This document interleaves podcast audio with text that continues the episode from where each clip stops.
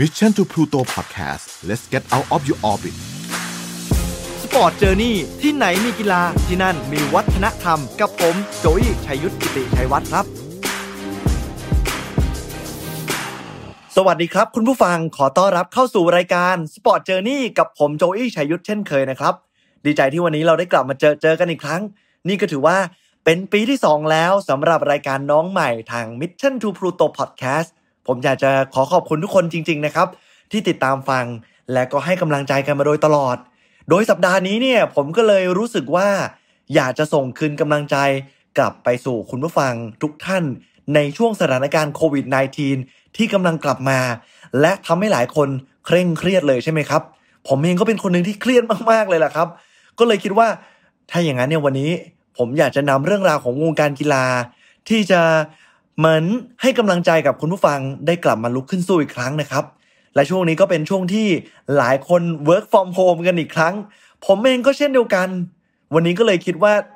ต้องอาจจะต้องขออภัยคุณผู้ฟังทุกท่านไว้ก่อนล่วงหน้าเลย ด้วยคุณภาพเสียงที่อาจจะไม่เท่ากับทุก EP ที่ผ่านมา แต่สิ่งที่ผมรับรองได้หนึ่งอย่างเลยก็คือคอนเทนต์หรือเนื้อหาที่เตรียมมาวันนี้เนี่ยยังคงคุณภาพเหมือนเดิมแน่นอนครับ ถ้าพร้อมแล้ว ผมจะขออนุญาต พาคุณผู้ฟังทุกท่านไปขึ้นรถแข่งคันหนึ่งที่เต็มไปด้วยความเร็ว และมีบุคคลที่มีชื่อว่าอเล็กซานดีเป็นคนขับ แต่ว่าแต่ว่าอเล็กซานดีคนนี้เนี่ยเป็นใครกันนะ ถ้าพร้อมแล้วสตาร์ทเครื่อง แล้วเร่งคันเร่งออกตัวเดินทางไปรู้จักกับเขาคนนี้กันเลยครับ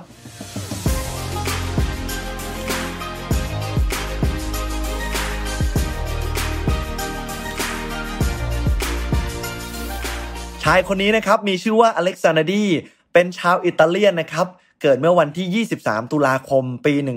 1966 ครับ มีอาชีพเป็นนักแข่งรถสูตรหนึ่ง หรือว่าหลายคนเรียกว่าฟอร์มูล่าวันหรือว่าบางคนเรียกสั้นๆว่า F1 ก็ได้ครับ คุณผู้ฟังอาจจะไม่ได้คุ้นหูชื่อของอเล็กซานดีสักเท่าไหร่ ก็อาจจะไม่ต้องแปลกใจนะครับ เพราะว่าในอาชีพของเขาเนี่ยการแข่งรถ F1 เนี่ยถือว่าเขาไม่ใช่นักแข่งที่ประสบความสำเร็จในอาชีพนี้เลยครับเพราะว่าอันดับที่เขาทำได้ดีที่สุด เขาทำได้เพียงแค่อันดับที่ 6 ในปี 1993 และคว้าคะแนนสะสมทั้งหมดตลอดระยะเวลา การเป็นนักแข่งรถกว่า 5 ฤดูกาลมีเพียงแค่แต้มเดียวเท่านั้น นั่นจึงทำให้การฝันที่จะเป็นแชมป์ของเขาเนี่ยเรียกได้ว่า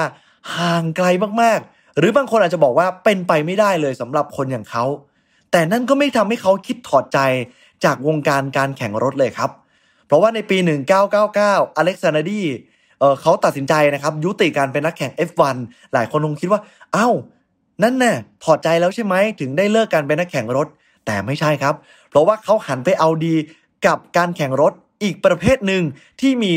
ชื่อเรียกว่า IndyCar หรือบางคนอาจจะเรียกว่า CART ก็ได้ครับ เป็นการแข่งรถล้อเปิดแบบอเมริกันสมัยก่อนเลยครับ ซึ่งจริง ๆ แล้วเนี่ยในช่วงปี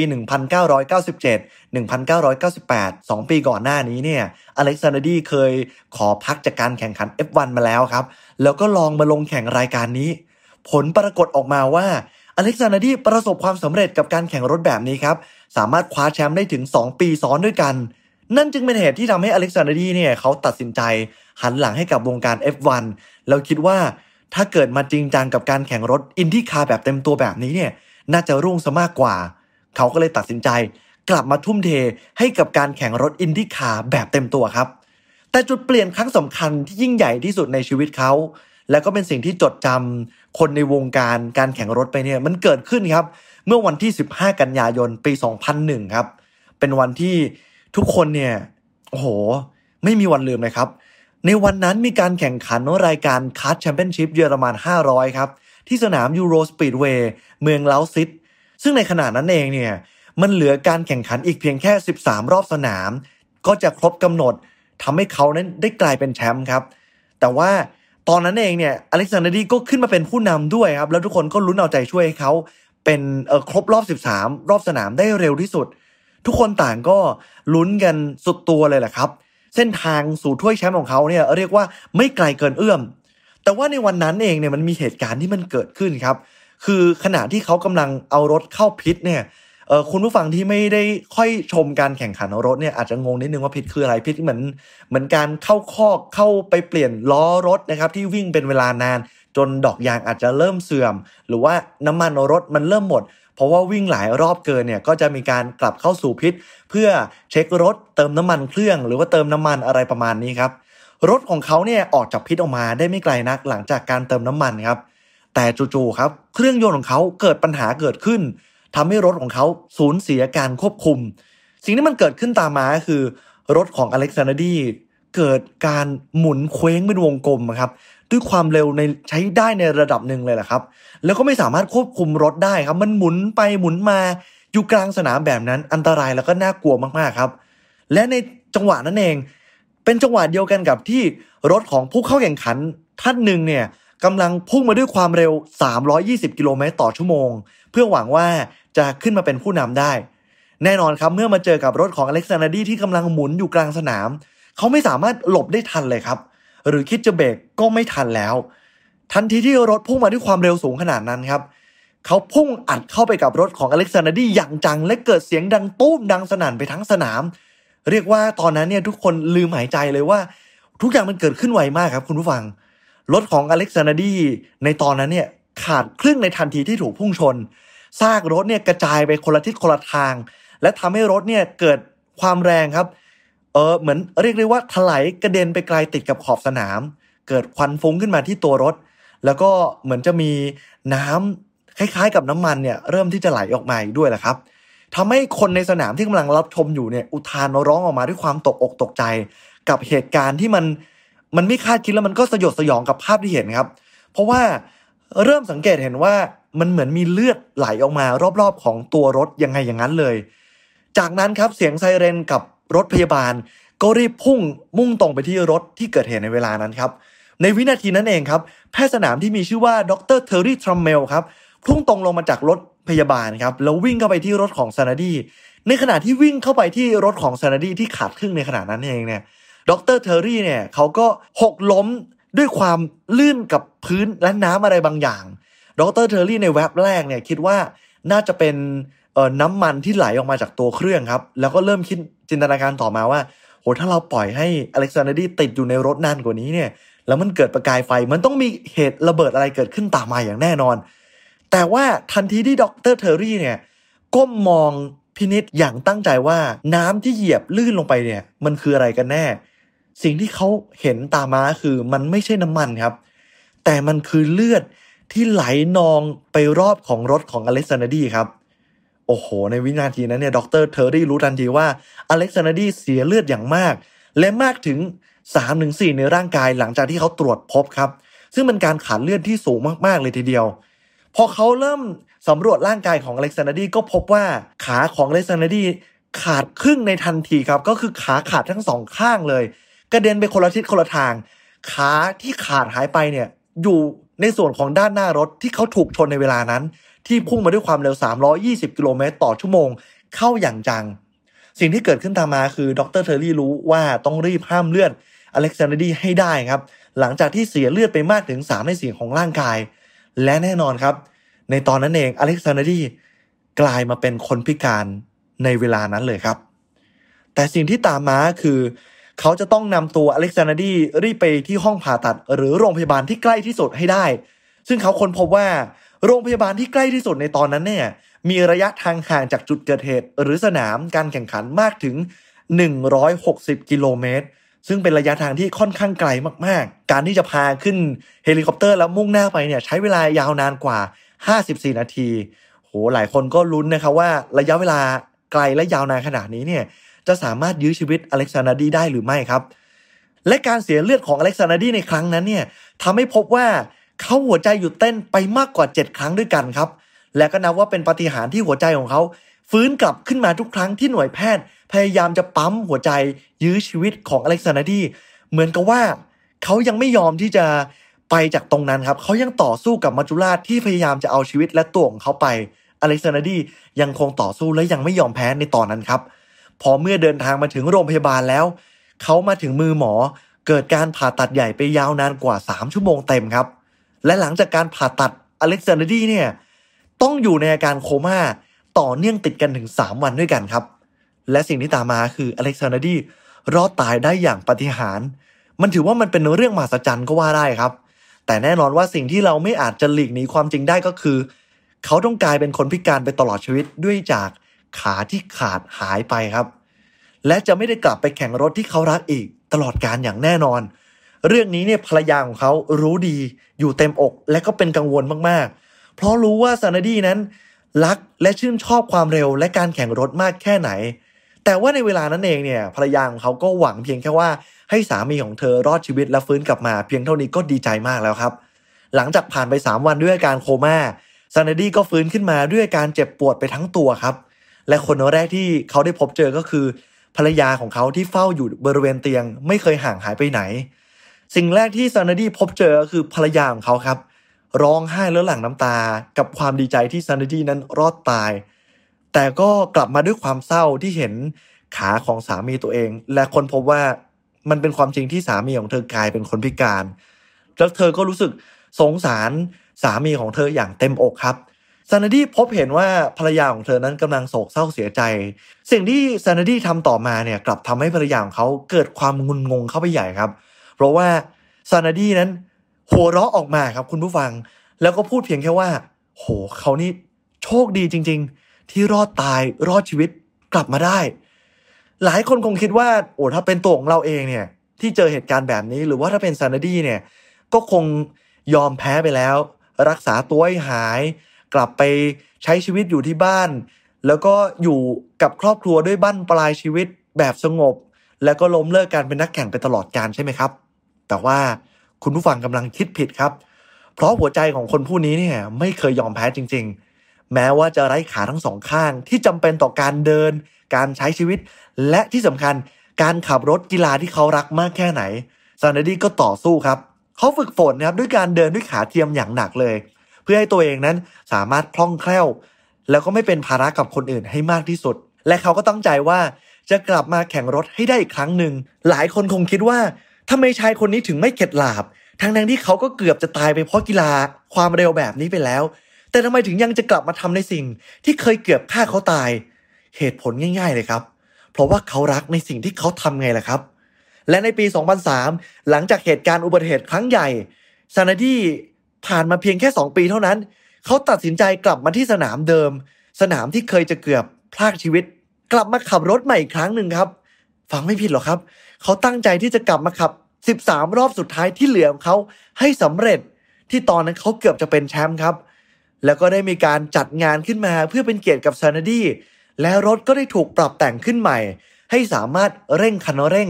ด้วยมือ รวมถึงเบรกด้วยมือ แล้วก็ควบคุมพวงมาลัยไปในตัวทีเดียว เพราะว่าในเวลานั้นเนี่ยอย่างที่ทราบกันดีว่าซานาดีไม่ได้เหลือ ขาเพื่อเหยียบคันเร่ง หรือเหยียบเบรกอีกต่อไปแล้ว จึงได้มีการปรับแต่งรถขึ้นมาใหม่ เพื่อเอื้อประโยชน์ต่อตัวซานาดีแต่ว่านั่นก็หมายความว่าตัวของเขาเองเนี่ยต้องกลับมาฝึกอย่างหนักให้คล่องกับการ เบรกและเร่งคันเร่งด้วยมือเนี่ยมันอาจจะค่อนข้างยากนะครับสำหรับการมาเริ่มต้นใหม่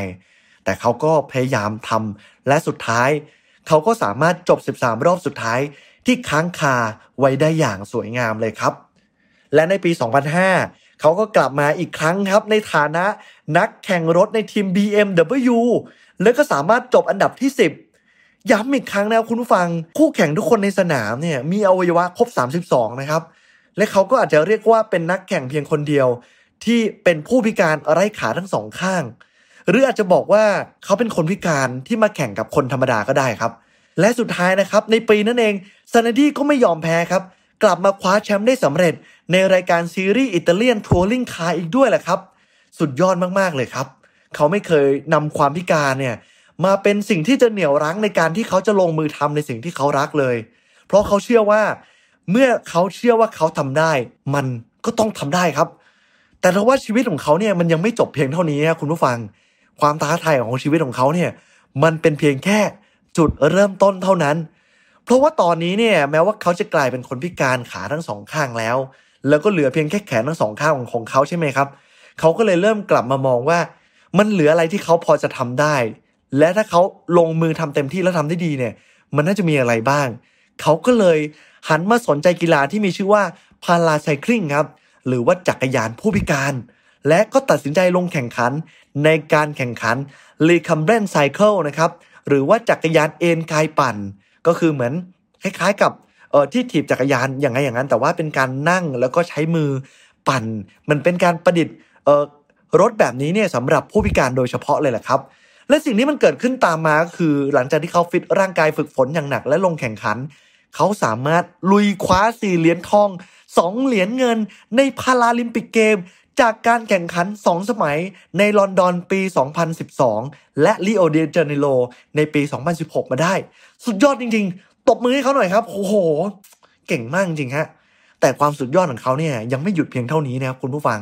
เพราะว่าเขายังลงแข่งขันไตกีฬาระดับโลก อย่าง Iron Man World Championship ด้วยวัย 48 ปีในปี 2014 และปี 2015 ตามมา 2 ปีซ้อนเลยฮะ โดยเริ่มต้นด้วยการว่ายน้ำเป็นระยะทาง 1.9 กิโลเมตร ด้วยแขนเพียงสองข้าง ไร้ขาในการตีหรือการปั่นน้ำหรืออะไรก็แล้วแต่ คือคุณผู้ฟังก็ทราบดีนะครับ ว่าการว่ายน้ำนี่มันเหนื่อยมากๆ ด้วยโหผมนี่มีขาธรรมดาเนี่ย ผมว่ายน้ำสองกิโล1.9 กิโลแบบนี้เนี่ยผมยังเหนื่อยมากๆเลย แต่ว่า อเล็กซ์ ซานาดีทำด้วยแขนเพียงแค่ 2 ข้างเท่านั้นครับ และก็ต่อด้วยการปั่นจักรยาน handcycle นะครับ ระยะทางเนี่ย 90 กิโลเมตร ไกลมาก ก่อนจะปิดท้ายด้วยการใช้รถโอลิมปิก wheelchair ระยะทางอีก 21.1 กิโลเมตร เหมือนเป็นฮาล์ฟมาราธอนยังไงอย่างนั้นน่ะแข่งกับผู้เข้าแข่งขันคนอื่นๆ นับพันที่มีร่างกายปกติฮะโอ้โห มีแต่เรื่องให้ผมว้าวไม่หยุดเลย ผมตื่นเต้นมากกับเรื่องของอเล็กซานดีฮะ และล่าสุด ปี 2018ซานาดีก็เพิ่งทำลายสถิติโลกไอคอนแมนอีกครั้งครับ ประเภทผู้พิการด้วยเวลา 8 ชั่วโมง 26 นาที 6 วินาทีเท่านั้น ทุกอย่างไงมันเป็นไปได้จริง ๆ นะ หากเราเชื่อว่ามันเป็นไปได้ แล้วก็ลงมือทำมันจริง ๆ ครับ ในขณะนั้นเองเนี่ยซานาดีก็เคยให้สัมภาษณ์เอ่อไว้ในครั้งหนึ่งได้อย่างจับใจมาก ๆ เลยครับ เขาพูดว่า I see the human being is an incredible machine totally undiscovered in many ways every one of us has a hidden tank of energy that comes out when it is need เขาเปรียบว่ามนุษย์ทุกคนเนี่ยคือเครื่องจักรที่เต็มไปด้วยความมหัศจรรย์ครับ ซึ่งจริงๆแล้วเนี่ยพวกเราทุกคนมีพลังงานที่ซ่อนอยู่ แต่บางทีมันอาจจะยังไม่ถูกค้นพบ และจะถูกเค้นออกมาใช้ในยามที่เราต้องการมันจริง ๆ และนี่คือเรื่องราวของอเล็กซานดี ชายพิการ ผู้ที่ไม่เคยยอมพ่ายแพ้ต่อความฝัน และความรักในสิ่งที่ทำต่อให้มีอุปสรรคทางร่างกายมาขัดขวาง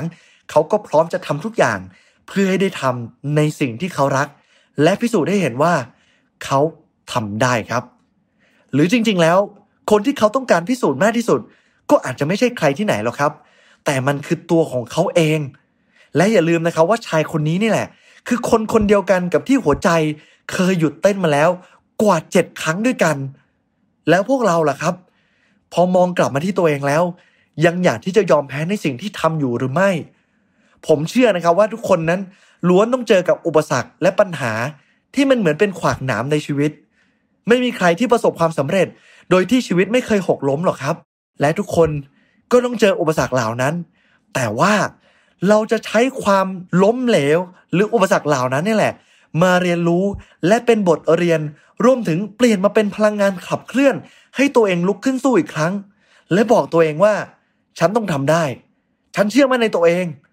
เพราะคนที่จะบอกว่าคุณทำไม่ได้ ก็ไม่ใช่ใครที่ไหน นอกจากตัวของคุณเอง เพราะฉะนั้นโปรดจงเชื่อมั่นในตัวคุณ ว่าทุกอย่างเป็นไปได้นะครับ และเมื่อเราผ่านอุปสรรคต่าง ๆ นานามาได้ เราจะภาคภูมิใจในตัวเองมากแค่ไหนคุณเท่านั้นที่จะเป็นคนสัมผัส และบอกตัวเองได้ดีที่สุดครับ ผมอยากให้เรื่องราวของอเล็กซานดีเป็นเหมือนเชื้อไฟพลังงานที่ดีให้กับคุณผู้ฟังที่กำลังท้อหรือหมดกำลังใจ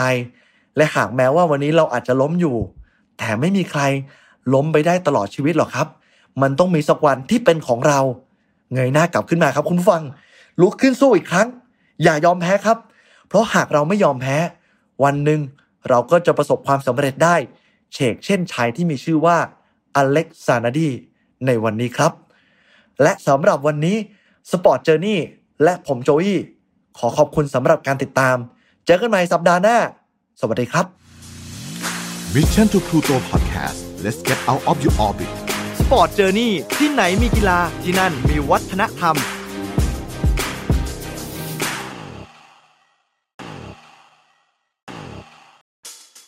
Mission to Pluto Podcast let's get out of your orbit Sport Journey ที่ไหนมีกีฬาที่นั่นมีวัฒนธรรม กับผม โจอี้ชัยยุทธกิติชัยวัฒน์ครับ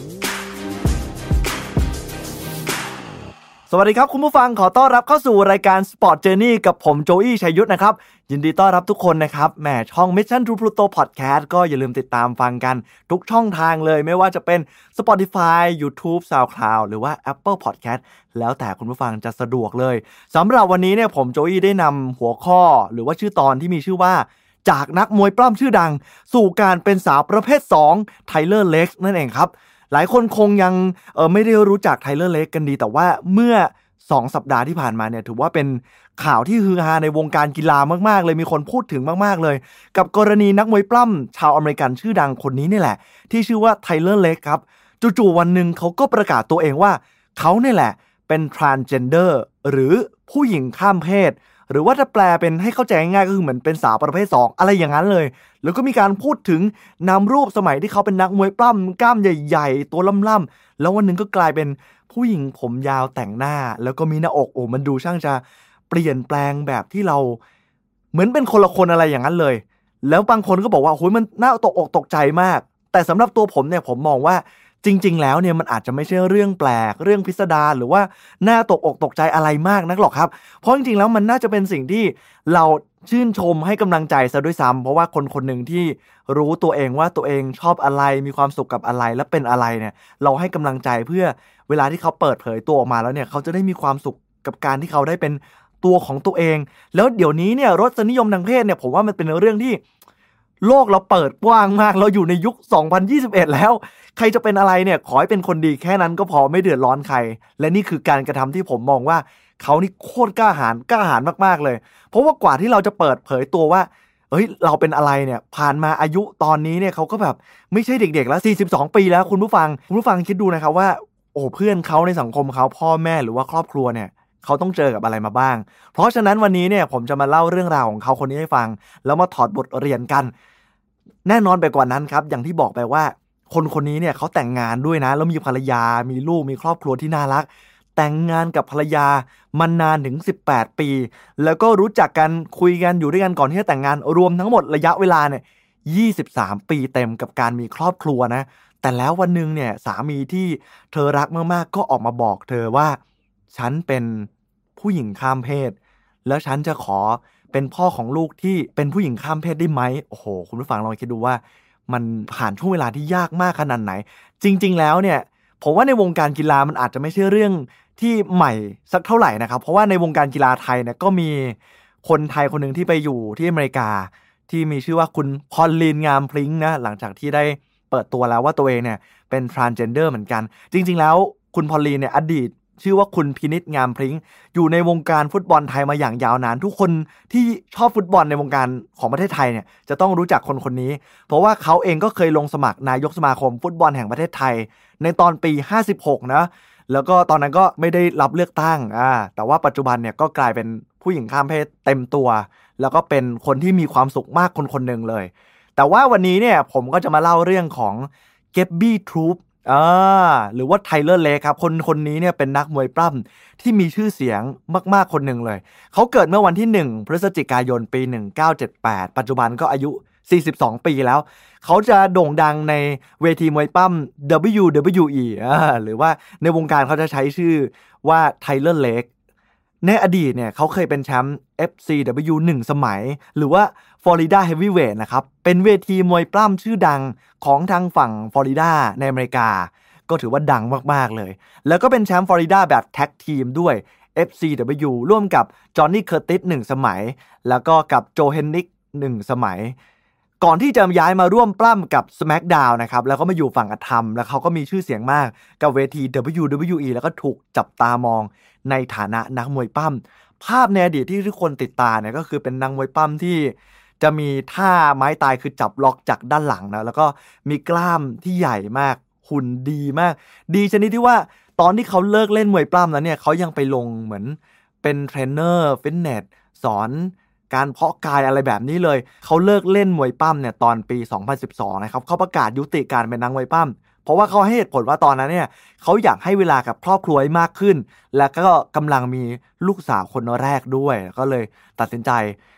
วางมือจากวงการนักมวยปั้มไทเลอร์เล็กเนี่ยแต่งงานเมื่อปี 2002 ครับ กับภรรยาที่ชื่อว่าพริตซิลทูฟคนคนนี้เนี่ยคือเป็นคนที่มีอิทธิพลกับเขามาก ๆ ในชีวิตนะครับ แต่งงานเป็นสามีภรรยาเนี่ยมานาน 18 ปี มีลูกสาวคนแรก คนเดียว น่ารักมาก ชื่อว่าน้องมีอา ถ้าใครได้เห็นรูปภาพของน้องมีอาเนี่ยจะบอกหูหลงลูกมากคือลูกน่ารักมากคือเด็กฝรั่งอ่ะ คุณผู้ฟังแล้วแบบ ตาแบ๊วแบ๊วขาวๆหูน่ารักมากผมชอบมากเลย หลังจากที่ลาออกจากการเป็นนักมวยปล้ำนะครับ ก็ผันตัวมาเป็นนักเพาะกาย นักแข่งรถเทรนเนอร์ฟิตเนสโอ้ฟังมาขนาดนี้แล้ว อาชีพของเขาหลังจากการเป็นนักมวยปั้มเนี่ยแทบจะจินตนาการไม่ออกเลยว่าเฮ้ยแล้วจุดไหนที่เขาเปลี่ยนมาเป็น transgender หรือว่าผู้หญิงข้ามเพศเนาะนอกจากนี้เขาก็ยังเป็นไลฟ์โค้ดหรือว่านักพูดสร้างแรงบันดาลใจอีกด้วย เขาเล่าให้ฟังครับว่า หลังจากที่แต่งงานมีลูกด้วยกันหนึ่งคนเนี่ย เชื่อหรือไม่ครับว่า เขาไม่เคยมีอะไรกับภรรยาของเขาอีกเลย เออ อันนี้นี่แหละ ผมว่าน่าจะเป็นจุดเปลี่ยนที่ทำให้เขาเริ่มชัดเจนในความรู้สึกของตัวเอง เพราะเขารู้ดีว่า เขาไม่ได้ชอบผู้หญิงอะแต่หลายคนก็งงว่า เอ้ย แต่คุณก็แต่งงานอยู่กินกับภรรยาแล้วก็มีลูกเลยนะ มันมันยาวนานเหมือนกันนะ แล้วผมก็ว่ามันเป็นช่วงเวลาที่ยากลำบากมากๆเลยที่ จะทำให้ภรรยาและครอบครัวของเขาเนี่ยเข้าใจว่ามันเกิดอะไรขึ้นกับข้างในตัวเขา แต่เขาค้นพบว่าคนที่เข้าใจเขามากที่สุดเนี่ยแล้วอยู่เคียงข้างเขามาตลอดก็ไม่ใช่ใครที่ไหนครับ ก็คือภรรยาของเขาเนี่ยแหละ ที่เป็นมากกว่าแค่ภรรยาเป็นทั้งเพื่อนเป็นทั้งคู่คิดและคนที่คอยซับพอร์ตกันเสมอ เขาให้สัมภาษณ์กับนักข่าวครับ เรื่องนี้ว่าการที่เขาออกมาเปิดเผยตัวตนในครั้งนี้เนี่ย มันเป็นอะไรที่เขาอึดอัดมานานมาก เพราะเขาต้องเก็บซ่อนมาตลอด หลายคนคงอยากรู้ว่า เฮ้ยแล้วเขารู้ตัวเองแต่เมื่อไหร่อะว่าเขาเป็นเป็น transgender หรือว่าไม่ได้ชอบผู้หญิงหรือว่าไม่ได้อยากเป็นผู้ชาย เขาท้าความเล่าย้อนกลับไปเลย เมื่อ 32 ปีที่แล้ว แม่เจ้าคือเก็บความลับไว้นานมาก ตอนนั้นเนี่ยไทเลอร์เล็กอายุได้ 10 ขวบครับ เขาเล่าว่าทุกครั้งที่คุณพ่อคุณแม่เขาเนี่ยไม่อยู่บ้านและเขาต้องอยู่บ้านเพียงลำพังเนี่ย สิ่งที่เขามักจะทำก็คือ เขาจะแอบย่องเข้าไปในห้องของแม่เขาครับ แล้วก็ไปดูตู้เสื้อผ้าแม่เขาไปควานหาเสื้อผ้าสวยๆของคุณแม่มาลองใส่ ลองแต่งหน้าดูแล้วจินตนาการว่า ตัวเองเป็นผู้หญิง แล้วเขาก็รู้สึกว่า การได้ทำแบบนี้เนี่ยเขาโคตรมีความสุขเลย เขารู้สึกว่ามันเป็นตัวของตัวเอง แต่ถ้าว่าในขณะเดียวกันนั้นเนี่ยเขารู้ว่าถ้าบอกเรื่องนี้กับคนรอบตัวไป ไม่ว่าจะเป็นครอบครัว สังคมหรือเพื่อนในเวลานั้นเนี่ย จะต้องไม่มีใคร รับเขาได้แน่ จะไม่มีใครยอมรับเขาในสิ่งที่เขาเป็นแน่เขาก็เลยเลือกและตัดสินใจว่าเขาจะเก็บความลับนี้เนี่ยกับการที่เขาอยากจะเป็นผู้หญิงข้ามเพศเนี่ยไว้ในใจ จนเวลามันผ่านมากระทั่งแต่งงานมีลูก จับพัดจับผูกลายเป็นนักมวยปล้ำชื่อดังเนี่ยแล้วก็กลายเป็นนักเพาะกาย ยาวมาจนเป็นนักสร้างแรงบันดาลใจ นักแข่งรถอะไรก็แล้วแต่ที่ว่ามาเนี่ยจนเขาก็เริ่มตระหนักว่าเอ้ยการที่เขาพูดสร้างแรงบันดาลใจให้กับผู้คนเนี่ยแต่ตัวเองเนี่ยข้างในลึกๆเนี่ย เขากลับมีตัวตนอีกคนหนึ่งที่มันซ่อนไว้แล้วเขาก็อยากจะเปิดเผยออกไปให้ทั้งโลกได้รับรู้ แต่เขากลับกลัว นี่มันเป็นอะไรที่มันค่อนข้างจะแบบขัดแย้งและต่อสู้กันภายใน การที่เป็นไลฟ์โค้นักผู้สร้างแรงบันดาลใจกับการที่ตัวเอง ไม่สามารถบอกคนอื่นได้ว่าเฮ้ยตัวตนที่แท้จริงข้างในเขาเป็นอะไรไทเลอร์เล็กก็เลยตัดสินใจครับว่าจะปรึกษากับคนที่เขาไว้ใจ และสนิทมากที่สุด คนคนนั้นก็คือภรรยาที่รู้จักและอยู่ด้วยกันมายาวนานกว่า 23 ปี พริซซี่ทูฟนั่นเอง ถึงหาทางออกเรื่องนี้ครับว่า เราจะทำยังไงกันดี แล้วเขาก็รู้ว่าถ้าเกิดเขาบอกไปเนี่ยลูกสาวเขาเนี่ยที่กำลังเริ่มโตเนี่ยจะรับได้ไหม จะถูกเพื่อนล้อหรือเปล่า จะเกิดอะไรขึ้นเมื่อวันหนึ่งพ่อของเขาที่เป็นนักพอกาย นักกล้าม นักมวยปล้ำกับกลายเป็นผู้หญิงข้ามเพศ เมื่อข่าวนี้มันดังไกลออกไป เออ งานนี้เนี่ยเขาก็เลยเรียกลูกสาวเขาเนี่ยมาคุยกัน แล้วก็บอกว่า ตัวเองเนี่ยมีรสนิยมทางเพศยังไง แล้วก็เหมือนจะขอโทษลูกซะด้วยซ้ำแล้วก็ตัดสินใจว่าพ่อเนี่ยจะเปิดเผยเรื่องนี้ให้กับโลกรู้แล้วนะ เพราะว่าพ่อตัดสินใจแล้วว่า ฉันจะต้องเป็นเหมือนแบบเป็นแบบอย่างที่ดีอะว่าแม้ว่าตัวเองจะไม่ใช่ผู้ชายแท้ๆก็จริง แต่สิ่งหนึ่งที่มันต้องมีก็คือการเป็นตัวของตัวเอง แน่นอนว่าเรื่องนี้มันมีเหรียญสองด้านเสมอครับ หลังจากที่เขาออกมาเปิดเผยเรื่องนี้บอกกับครอบครัวบอกกับลูกของเขา มันมีทั้งคนที่คอยให้กำลังใจเขา มีคนที่คอยเย้ยหยันถากถาง อย่างที่คุณผู้ฟังทราบดีนะว่า อเมริกาเนี่ยมันเป็นประเทศที่เสรีเปิดกว้างทางความคิดเห็น มันก็จะมีคนบางประเภทที่ชอบบูลลี่คนเหยียดคนทางเชื้อชาติ หรือว่ารสนิยมทางเพศ การที่เขาต้องรับมืออะไรอย่างนี้ก็เป็นเรื่องที่มันหนักมากเลยสำหรับไทเลอร์เล็กครับ แต่ว่าลูกสาวเขาเนี่ยในวัยเก้าขวบ เข้าอกเข้าใจเขาเป็นอย่างดี ยืนหยัดและเคียงข้างเขาเสมอ ในวันที่เขาตัดสินใจ บอกแล้วก็บอกว่า เออพ่อจะขอไม่ออกไปข้างนอกกับลูกสาวตัวเองนะเพราะพ่อกลัวว่าถ้าออกไปแล้ว ไปถึงในที่สาธารณะเนี่ยแล้วมีคนเห็นเนี่ยจะต้องหัวเราะแล้วกลายเป็นเรื่องราวล้อเล่นแน่เลยแล้วจะทำให้ลูกสาวของเขาเนี่ยอับอายและถูกหัวเราะไปด้วย ที่มีพ่อเป็นเหมือนเหมือนกระเทยอะไรแบบนี้เนี่ย แต่สิ่งที่ลูกสาวของเขาตอบกลับมาก็คือบอกว่า พ่อพ่อไม่ต้องห่วง หนูจะอยู่ข้างพ่อเอง แล้วจะกอดพ่อแน่นๆด้วย ให้พ่อรู้ว่า หนูรักพ่อมากแค่ไหน และจะยืนเคียงข้างพ่อเสมอ เออ ก็เป็นสิ่งที่ให้กำลังใจเขา เขาก็เลยตัดสินใจ โพสต์รูปลงอินสตาแกรมนะครับ จากชายหนุ่มกล้ามใหญ่บึกบึน เป็นนักแข่งรถ นักเพาะกาย นักมวยปล้ำ เทรนเนอร์ฟิตเนส นักสร้างแรงบันดาลใจ วันหนึ่งก็กลายมาเป็นสาวประเภท 2 พร้อมกับแคปชั่น ที่ทำให้โลกตะลึงเลย เขาบอกว่า this is me หรือว่านี่คือตัวฉัน และฉันไม่อายด้วย และไม่รู้สึกว่าสะทกสะท้านอะไรที่ฉันเป็นตัวตน ที่ฉันหลบซ่อนในเงามืดมาตลอด มันเป็นช่วงเวลาที่เต็มไปด้วยความกลัวว่าผู้คนบนโลกเนี่ยจะคิดยังไงกับฉัน ฉันกลัวว่าครอบครัวของฉันเนี่ย เพื่อนของฉัน หรือว่า follower ผู้ติดตามฉันเนี่ยจะพูดหรือทำอะไร แต่ว่าวันนี้ฉันจะไม่กลัวมันอีกต่อไปแล้ว และในตอนนี้ฉันจะพูดด้วยความมั่นใจ ว่าฉันรักในตัวของฉันเอง ในการที่ฉันได้เป็นตัวของตัวเอง นี่คือสิ่งที่ไดเลอร์เล็กต้องการจะทำและสื่อมันออกไปครับ เขารู้ดีว่ามันเป็นช่วงเวลาของการที่ คนสับสนในตัวเองมันทรมานใจมากแค่ไหน มันขาดกำลังใจขาดคนเข้าใจ เขาเลยอยากจะสร้างแรงบันดาลใจให้กับคนอีกหลายล้านคนบนโลกนี้เนี่ยที่ไม่กล้าที่จะเปิดเผยว่าตัวเองเป็นใคร หรือบอกออกไปเนี่ยด้วยการส่งพลังนี้ออกไปเหมือนเป็นแรงบันดาลใจว่าเฮ้ยไม่ต้องกลัวหรอก เปิดเผยตัวเองออกมาเลยว่าเราเป็นใคร แล้ววันหนึ่งผมว่าเราอยู่ในยุคที่ทุกคนเนี่ยยอมรับได้แล้ว ไม่ต้องกลัวเลยว่า เราจะชอบอะไรหรือว่าเรื่องเรื่องเพศเนี่ยมันเป็นเรื่องที่ผมว่าทุกวันนี้เนี่ยมันเป็นเรื่องปกติไปแล้วแหละ แม้ว่าวันนี้นะครับไทเลอร์เร็กส์จะรูปร่างหน้าตาเปลี่ยนไปเนาะจากนักมวยปล้ำล่ำบึ้กกลายเป็นสาวสวยเนี่ยแต่สิ่งหนึ่งที่เธอเนี่ย ผมต้องใช้คำว่าเธอละไทเลอร์เนี่ยบอกว่าตัวเองไม่เปลี่ยนก็คือ จิตวิญญาณของเขา เขายังเป็นไทเลอร์เร็กส์คนเดิม และเป็นคนที่เข้าใจตัวเองมากขึ้น และยอมรับในตัวเองมากขึ้น ผมหวังว่าเรื่องราวของไทเลอร์เร็กส์อดีตนักมวยปล้ำ ชื่อดังเนี่ยจะเป็นแรงบันดาลใจให้กับคุณผู้ฟังไม่มากก็น้อยนะจริง ๆ แล้ว ไม่ใช่เพียงแค่ออกมาประกาศตัวเองว่าตัวเองเป็นผู้หญิงหรือผู้ชายเนี่ยใจความสำคัญของเรื่องนี้ที่ผมหยิบและตั้งใจจะมาเล่าให้ฟังเกี่ยวกับไทเลอร์เล็กจากนักมวยปล้ำชื่อดังสู่การเป็นสาวประเภท2เนี่ย ผมต้องการจะบอกคุณผู้ฟังว่าเฮ้ยเราอย่าหลงลืมเลยว่าตัวเองเป็นใคร อย่าหลงลืมว่าตัวเองชอบอะไร ออกไปทำในสิ่งที่ตัวเองต้องการโดยปราศจากความกลัว บางคนอาจจะมองว่าแบบเฮ้ยโจอี้พูดง่ายนี่หว่ามัน ตัวเองไม่ได้เป็นเองนี่หว่า มันจริง ๆครับ มันไม่ใช่เรื่องง่ายอย่างที่คุณผู้ฟังกำลังคิดเลย แต่ผมก็คิดว่ามันก็ไม่น่าจะยากเกินไป ถ้าเทียบกับการที่คุณจะต้องทนฝืนอยู่กับอะไรที่มันไม่ใช่ตัวคุณเนาะเพราะสุดท้ายแล้วคนที่จมอยู่กับความทุกข์นั้นเนี่ยก็คือคนที่เก็บซ่อนความเป็นตัวเอง คนคนเดียวนั่นแหละ ที่ทุกอยู่ในใจเพียงคนเดียว ทุกปัญหาทุกเรื่องราวที่ใหญ่มากในใจของแต่ละคน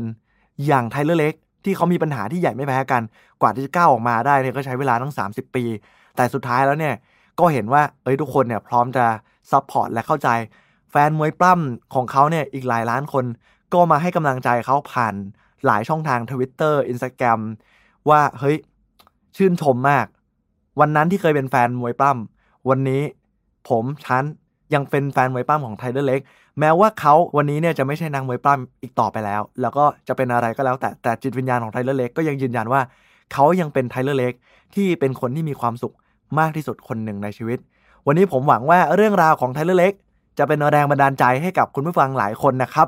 สำหรับวันนี้ผมโจอี้และ Sport Journey ลาไปก่อน สวัสดีครับ Mission to Pluto Podcast let's get out of your orbit Sport Journey ที่ไหนมีกีฬาที่นั่นมีวัฒนธรรม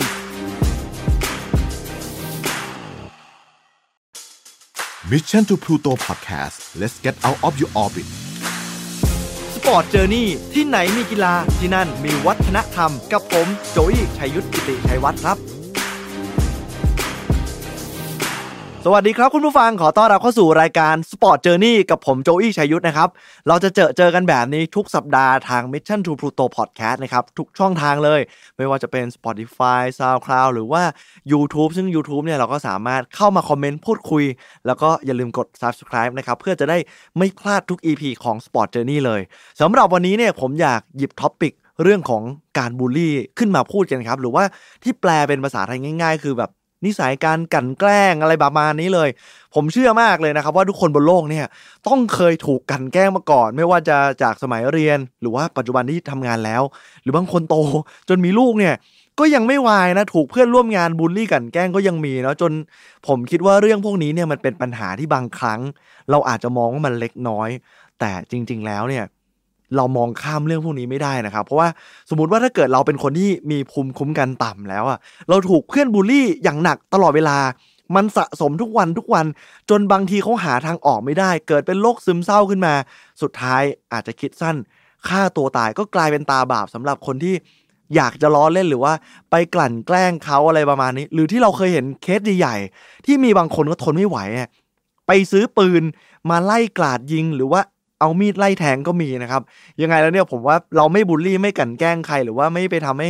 ทำร้ายจิตใจใครเนี่ยผมว่าสังคมเราจะน่าอยู่ แล้วก็โลกเรามันก็จะดีขึ้นมาก ๆเลยนะครับ วันนี้เนี่ยผมก็เลยจะหยิบยกเรื่องราวการบูลลี่ที่มันเกี่ยวกับวงการกีฬาขึ้นมาให้ฟังอ่าผมก็เกริ่นเรื่องการบูลลี่มาขนาดนี้ละมันเป็นเรื่องของวงการกีฬาเกาหลีใต้อย่างวอลเลย์บอลครับที่มันกลายเป็นดราม่าถูกขุดคุย จนมันใหญ่โตมาก จนสุดท้ายแล้วเนี่ยนักกีฬาเจ้าปัญหาเนี่ยโดนลงดาบ แบนจากทีมชาติ แล้วก็แบนจากสโมสร แบบไม่มีกำหนด จนอาจจะเรียกว่าหมดอนาคตไปเลยก็ได้ครับ เอาละถ้าพร้อมแล้วเรามาฟังเรื่องราวของเธอคนนี้กันดีกว่า ต้องเรียกว่าทั้งสองคนนี้ เพราะว่าเธอเป็นฝาแฝดนักวอลเลย์บอลหญิงที่หน้าตาดีมากๆ สวยแล้วก็ผิวขาวหุ่นรูปร่างดี นักวอลเลย์บอลนะครับ คุณผู้ฟังก็จะมี ส่วนสูงที่ดีขาสวยมาก แล้วก็คนเกาหลีขึ้นชื่อเรื่องของสีผิวแบบว่าผิวเขาพองแบบขาวอมชมพูอยู่แล้วเนาะผมพูดถึงที่มีชื่อว่าอีแจยอง และก็อีดายองครับสองคนนี้เนี่ยเป็นฝาแฝดนักวอลเลย์บอลหญิง ทีมชาติเกาหลีใต้ ซึ่งเป็นเออดาวรุ่งที่น่าจับตามองมาก อยู่ในสโมสร Heungkuk Life Insurance Pink Spiders นะครับ ชื่อยาวเหมือนกัน เป็นสโมสรระดับ top ในลีกของเกาหลีใต้เลย เขาว่ากันว่าทั้งคู่นี้เนี่ย อาจจะเป็นความหวังใหม่ของซูเปอร์สตาร์วอลเลย์บอลเกาหลีใต้อะไรประมาณนี้ด้วย เพราะว่าด้วยฟอร์มการเล่นของเธอทั้งคู่แล้วก็ชื่อเสียงที่มาพร้อมหน้าตาเนี่ยมันช่วยทำให้ 2 คนนี้เนี่ยเจิดจรัสมากๆเลย แล้วก็มีส่วนสำคัญนะครับในการช่วยเกาหลีใต้ ผ่านเข้ารอบไปเล่นวอลเลย์บอลโอลิมปิก ที่จะจัดขึ้นที่ญี่ปุ่นแต่ก็อย่างที่ทราบดีพอเจอโควิด -19 ก็ทำให้โอลิมปิกก็เลื่อนไปก็ยังไม่รู้ว่าจะเป็นยังไง แต่ว่ามีส่วนสำคัญในการที่ทำให้ เกาหลีใต้เนี่ยเข้ารอบลึกๆ ไปเล่นโอลิมปิกนะครับ ด้วยหน้าตาสละสลวยผิวขาวอย่างที่ผมได้เกริ่นมาแล้วทำให้เธอเนี่ยมักจะถูกเชิญไปออกรายการเกมโชว์ของเกาหลีใต้อยู่บ่อยครั้งครับ เพราะว่าเธอหน้าตาดีมาก แล้วก็มีผู้ชายเนี่ยเกาหลีหรือว่าแฟนๆผู้หญิงเนี่ยชื่นชอบในตัวฝาแฝดอีดายองและอีจายองสองคนนี้มากๆเลย จนถึงขนาดว่ามีโฆษณาในเกาหลีเนี่ย จับเธอเนี่ยไปเป็นพรีเซนเตอร์ให้กับสินค้า แล้วด้วยอายุเพียงแค่ตอนนี้ก็ 25 ปี ก็เลยมีอะไรหลายอย่างที่น่าสนใจน่าจับตามอง แต่เรื่องราวเนี่ยมันเกิดขึ้นเมื่อปีที่แล้วครับคุณผู้ฟัง ในเดือนธันวาคมปี 2020 นักกีฬาฝาแฝดทั้งคู่เนี่ยจากสโมสรฮันกุกอีแจยองและอีดายองเนี่ยคือเขาเล่าว่าอีแจยอง คือเพิ่งกลับมาจากช่วงวันหยุดจากการแข่งขันคือเหมือน พอเขาแข่งขันเสร็จแล้วเขาจะมีช่วงวันหยุดพักเบรกการแข่งขันเนี่ย เธอก็ได้มีการแบบ กลับบ้านเธอ หรือไปเที่ยวอะไรประมาณนี้ พอกลับมาที่สนามฝึกซ้อม เพราะว่าจะมีการแข่งหลังจากที่หยุดไปแล้วอะมีการตรวจพบครับว่า อีแจยองเนี่ยมีไข้ขึ้นสูงครับ จึงทำให้ถูกกักตัว ไม่ได้มีชื่อในการลงการแข่งขัน เพราะว่ากลัวว่าเอ้ยเดี๋ยวจะเป็นโควิดหรืออะไรหรือเปล่า มันก็เลยลามไปถึงอีดายองฝาแฝดอีกหนึ่งคนด้วย โดยดือมีการให้เหตุผลว่า เพราะว่าอีจายองและอีดายองเนี่ยเป็นฝาแฝดแล้วอยู่ใกล้กัน ก็เลยมีความกลัวว่าเฮ้ยอีจายองมีไข้สูงถ้างั้นเนี่ยเราก็ต้องไม่ให้อีดายองเนี่ยมาเก็บตัวหรือว่ามาลงแข่งด้วยเช่นเดียวกัน เพราะว่ากลัวว่าเดี๋ยวจะเป็นโควิดอะไรประมาณนั้น ความดราม่าเนี่ยมันเกิดขึ้นจากการที่อีดายองเนี่ยผู้ที่หน้าตาดีมาก แล้วก็เป็นขวัญใจหนุ่มเกาหลีมากที่สุดอะไรประมาณนี้มียอด follow ในอินสตาแกรมเยอะมากลองไปหาดูได้ เขาได้โพสต์ story ลงในอินสตาแกรมครับ เป็นข้อความบางอย่างเหมือนเป็นการเน็บแนม ใครสักคนอ่าแต่ว่านักสืบของโลกออนไลน์ของเกาหลีเนี่ยเขาก็มีการคิดไปถึงรุ่นพี่คนหนึ่งในสโมสรหรือเปล่า ว่าเฮ้ยจริง ๆ แล้วที่อีดายองไม่ได้ลงแข่งขันเนี่ยมันเป็นเพราะว่าใกล้ชิดกับฝาแฝดอย่างอีแจยองที่มีไข้สูงจริง หรือว่าเป็นเพราะว่ามีการทะเลาะเกิดขึ้นกันในสโมสรกับรุ่นพี่ แล้วไอ้รุ่นพี่คนที่อีดายองได้มีการโพสต์ดราม่าลงในสตอรี่อินสตาแกรมเนี่ยคือใครกันแน่ ก็ไล่สืบไล่หากันไป หลายคนก็เลยนำไปประติดประต่อ ว่าที่ไม่ได้ลงสนามเนี่ยเพราะว่าต้องมีปัญหาหรือว่าทะเลาะกันกับรุ่นพี่ในทีมแน่นอน คราวนี้เนี่ยเขาก็เลยไล่ชื่อไปเลยครับ มีพวกแฟนคลับเนี่ยโอ้โห จริงจังมากเหล่า FC เนี่ยเขาไล่ไดเรกมาสเซจไปหารุ่นพี่ในสโมสรที่อยู่สโมสรเดียวกับทั้งคู่เนี่ย ว่าเป็นใครบ้างอย่างเช่นเออคิมนาฮีคิมมียอนและก็พักซังมี คือเป็น 3 คนนี้ที่เขาสงสัย เพราะว่าคิมนาฮีเนี่ยไม่ได้มีการ follow Instagram ของอีดายอง เขาก็เลยคิดว่า เอ้ยหรืออาจจะไม่ถูกกันหรือเปล่า อยู่ทีมเดียวกันทำไมไม่ follow Instagram อะไรอย่างนี้ แต่พอมีคน direct message ไปหาคิมนาฮีเนี่ย เธอก็ปฏิเสธว่า เฮ้ย ไม่ได้ไม่ใช่เธอ เธอไม่ได้ทะเลาะกัน คราวนี้เนี่ย FC ยังไม่ยอมแพ้ครับ ยิ่งอยากรู้ไปเรื่อยๆ อยากรู้ว่าเฮ้ยมันเกิดอะไรขึ้นกันแน่ที่ไม่ได้ลง เออ ก็เลยสืบไปสืบมา จนไปรู้ว่า อ๋อจริง ๆ แล้วเนี่ย มีเรื่องกับคิมยอนขยอง ผมเชื่อว่า คนไทยที่เป็นสายวอลเลย์บอลเนี่ยต้องคุ้นชื่อกับคนคนนี้แน่ๆ เพราะว่าเธอคนนี้เนี่ยเป็นถึงกัปตันทีม ทั้งในระดับสโมสร และในระดับทีมชาติ คือเป็นนักกีฬาที่แบบหลายคนเขายกให้ขึ้นหิ่งเลยว่าแบบโอ้โหคนนี้เนี่ยเก่งมาก แล้วก็เป็นตัวสำคัญ แล้วก็รู้จักกันมาอย่างยาวนานเป็นที่ยอมรับ และหลายคนก็รักเธอมาก คือถ้าเปรียบเทียบเห็นภาพเนี่ยมันเหมือนดาวรุ่ง ที่เพิ่งขึ้นมาดังไม่กี่ปีเนี่ยเราไปทะเลาะกับเออพี่ปื้มจิตอะไรประมาณนี้ เออ มันก็เลยมีกระแสดราม่าตีกลับไปว่า อ้าวอีดายองปีนเกียวเปล่าทำไมไปต้องไปทะเลาะกับเออกับตันอย่างคิมยอนขยองเออมันเกิดอะไรขึ้น แล้วยิ่งตอนนั้นเนี่ยอีดายองก็มีปัญหาเรื่องฟอร์มการเล่นทำให้เออหลายคนเนี่ยเขาก็ดราม่าไปด่าเธอกันเออเนี่ยเธอเป็นต้นเหตุให้ทีแพ้อีดายองก็เลยโดนทัวลง เรื่องของฟอร์มการเล่นด้วย เรื่องของการมีปัญหากับกับตันคิมยอนขยองว่า เอ้ยเนี่ยไปปีนเกลียวหรือเปล่ามันเกิดอะไรขึ้น ทีนี้เนี่ยเหล่าโลกโซเชียลเนี่ย โอ้โห เขายังทำงานต่อไปครับ เขาเริ่มขุดคุ้ยครับ เริ่มมีการบูลลี่เธอ เริ่มมีการเข้ามาด่า มีการเข้ามาโจมตี เพราะว่ากัปตันคิมเนี่ยมีแฟนคลับเยอะ ทีนี้เนี่ย อีดายองเนี่ย ก็เลยโดนทัวร์ลงโดนด่าเยอะมากครับ ถึงขนาดว่าเธอโพสต์ลง social media ของเธอว่า คนบูลลี่เธออาจจะสนุก แต่คนโดนบูลลี่อะอยากตาย อะไรประมาณนั้นเลย ข่าวต่างๆ เนี่ย มันก็เลยมีการแคป สิ่งที่เธอโพสเนี่ยมาลง แล้วมันก็เลยยิ่งเป็นกระแสคนก็เข้าไปคอมเมนต์ต่างๆนานาทั้งให้กำลังใจ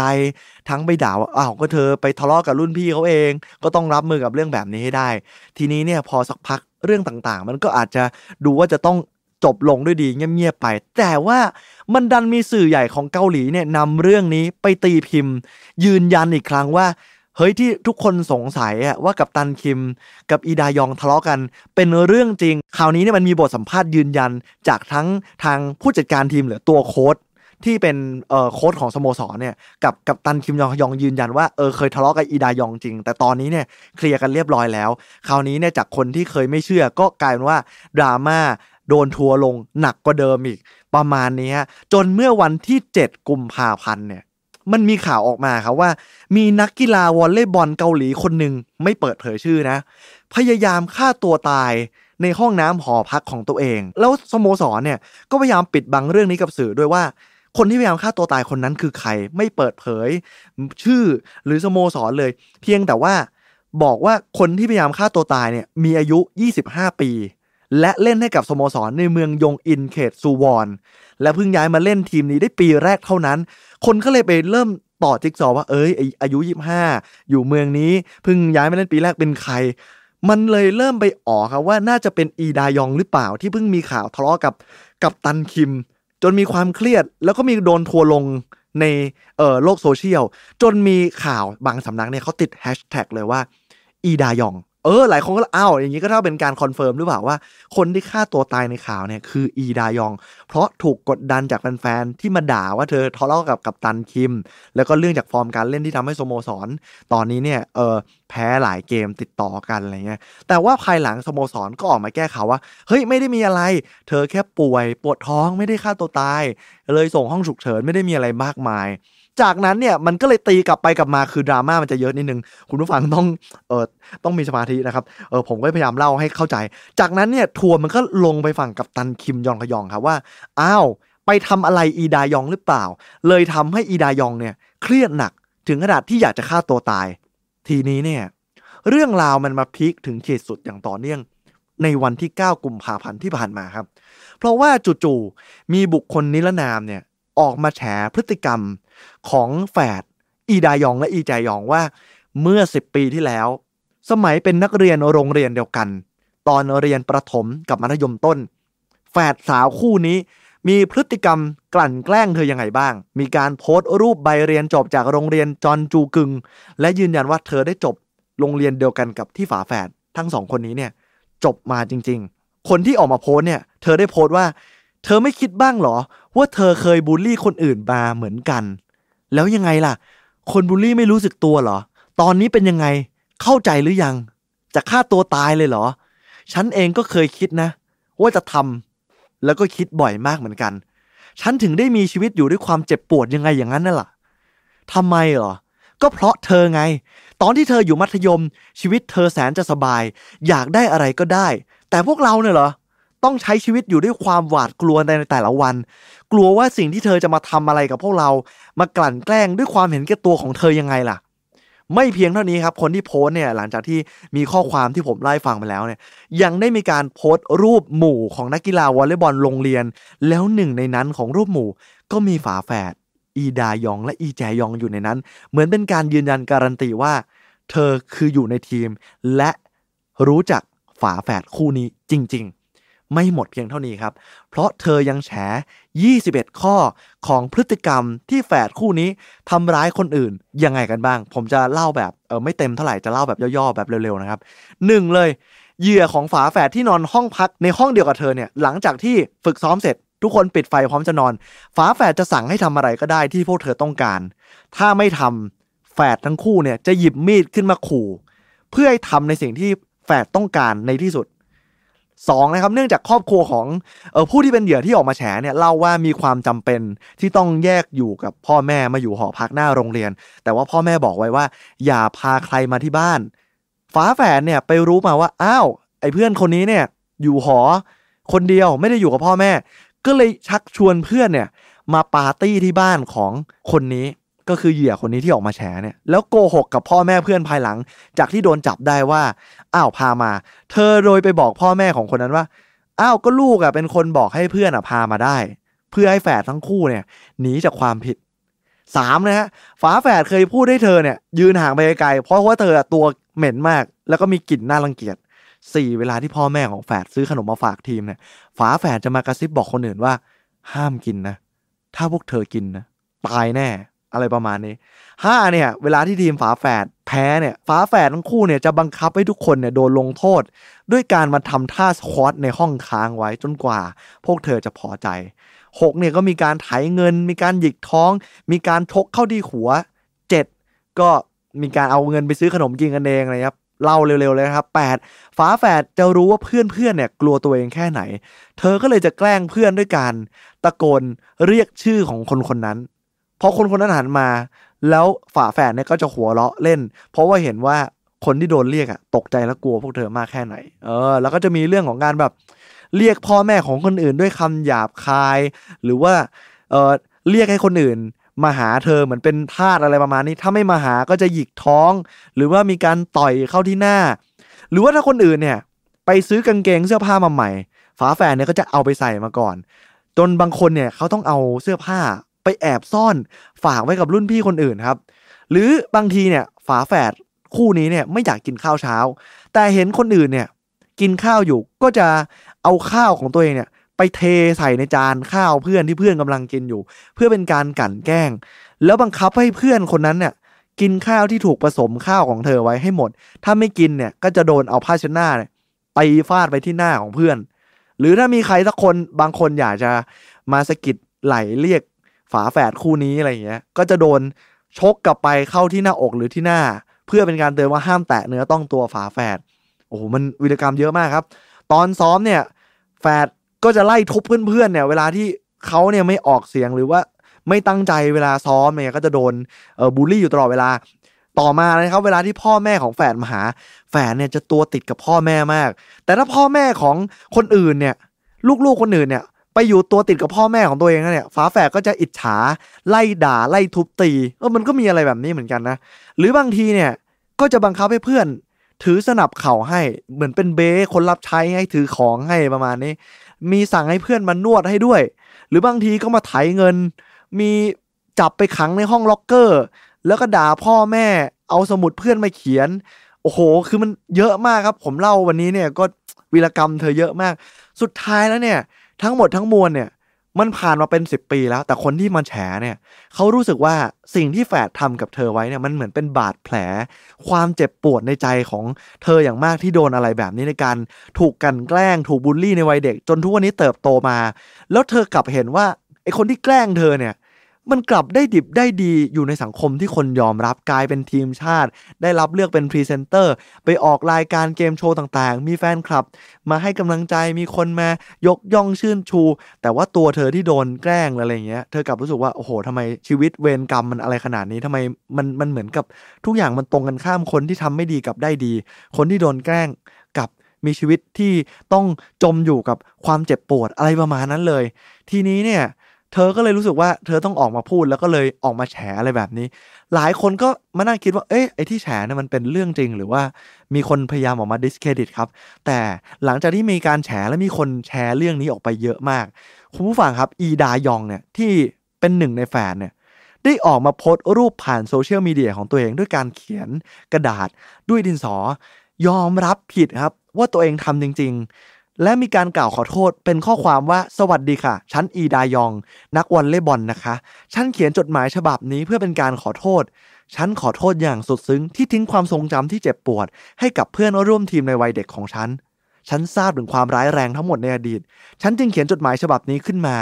ด้วยลายมือของฉันเอง ถ้าคุณอนุญาต ฉันจะขอไปพบ เพื่อขอโทษคุณเป็นการส่วนตัวด้วยตัวเองฉันจะขอโทษและแสดงความรับผิดชอบ ต่อการกระทำและการสร้างความบอบช้ำให้คุณ ฉันขอโทษและฉันรู้สึกผิดจริง ๆ พอมีการโพสต์ออกมาแบบนี้เนี่ย โอ้ความดราม่ามันก็เกิดขึ้นมากมายครับ ผู้คนพูดถึงเรื่องนี้มากๆ ไม่เท่านั้นครับ อีแจยองก็ออกมาขอโทษด้วยการเขียนกระดาษ เหมือนกับอีดายองเป๊ะๆเลย ข้อความคล้ายๆ กันเลยเหมือนเป็นการยอมรับผิด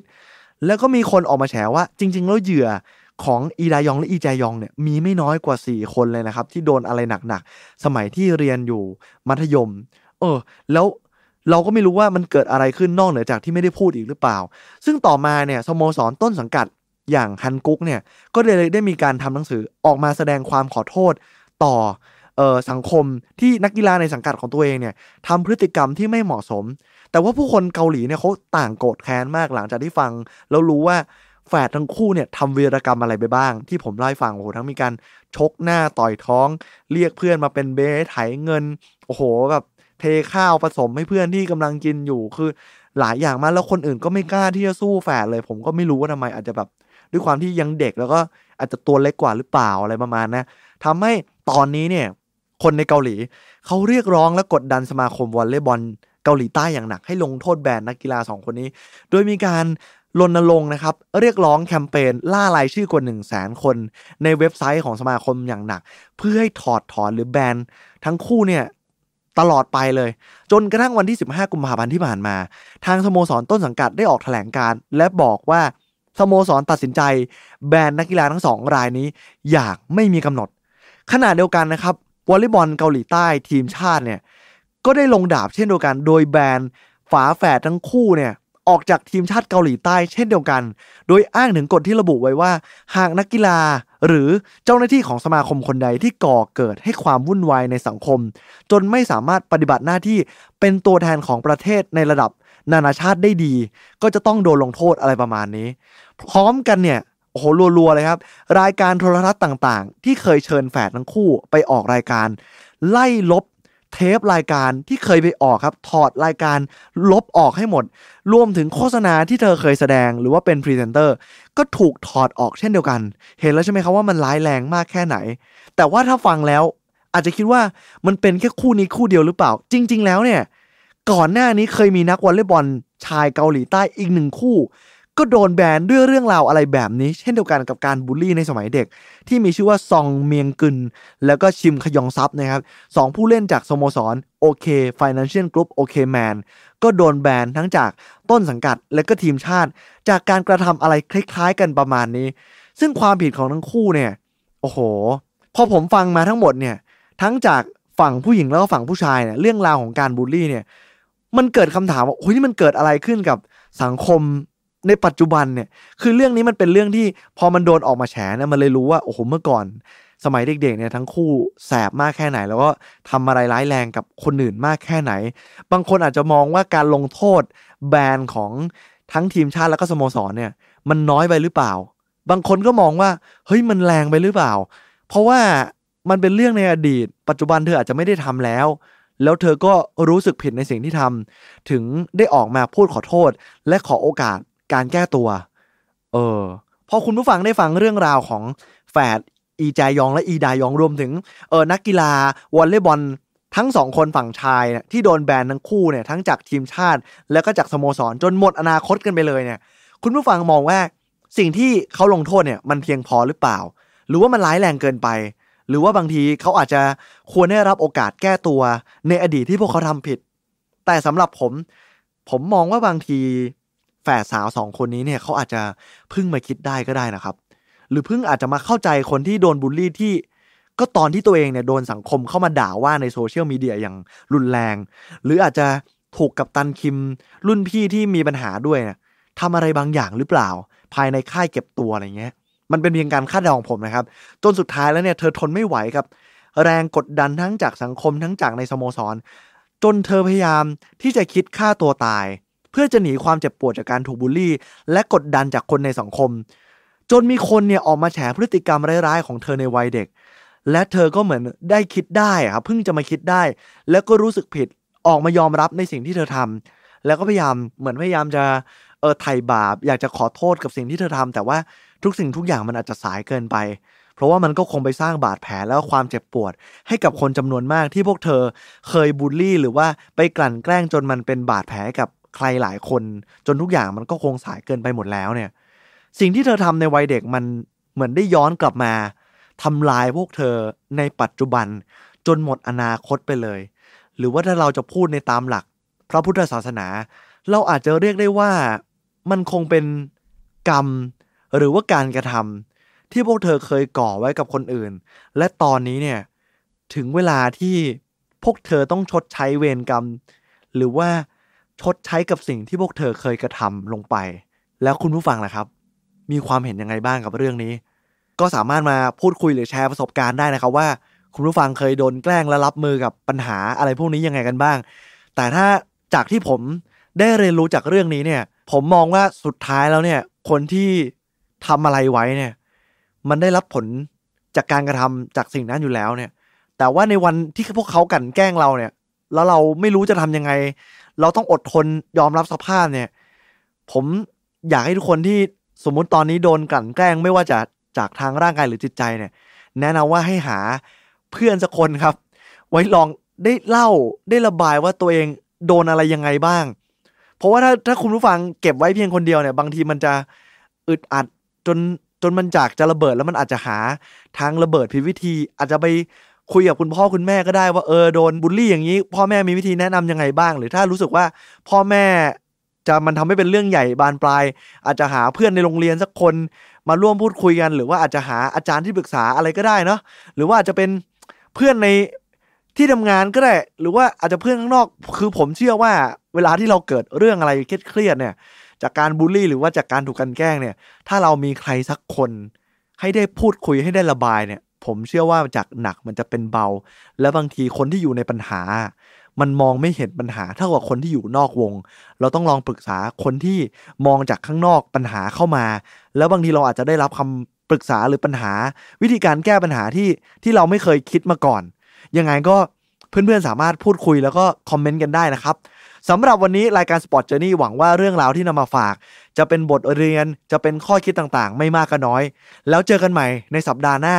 ผมโจอี้ชัยยุทธลาไปก่อน สวัสดีครับ Mission to Pluto Podcast let's get out of your orbit Sport Journey ที่ไหนมีกีฬาที่นั่นมีวัฒนธรรม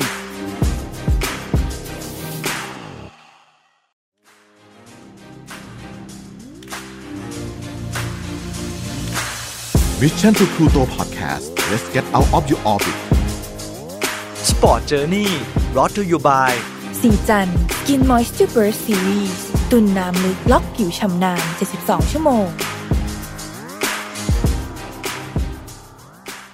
สวัสดีครับคุณผู้ฟังขอต้อนรับเข้าสู่รายการ Sport Journey กับผมโจวี่ชัยยุทธนะครับ ทาง Mission to Pluto Podcast นะครับ ถ้าใครที่ฟังอยู่ช่องทาง YouTube ยังไงรบกวนฝากกด Subscribe หรือว่ากดติดตามช่องของเราไว้ด้วย จะได้ไม่พลาดทุกคอนเทนต์ดีๆนะครับสำหรับวันนี้เนี่ยผมเชื่อว่าเพื่อนๆทุกคนเห็นชื่อตอนของเราแล้วสนใจเป็นอย่างมากนะครับ วันนี้ผมจะมาเล่า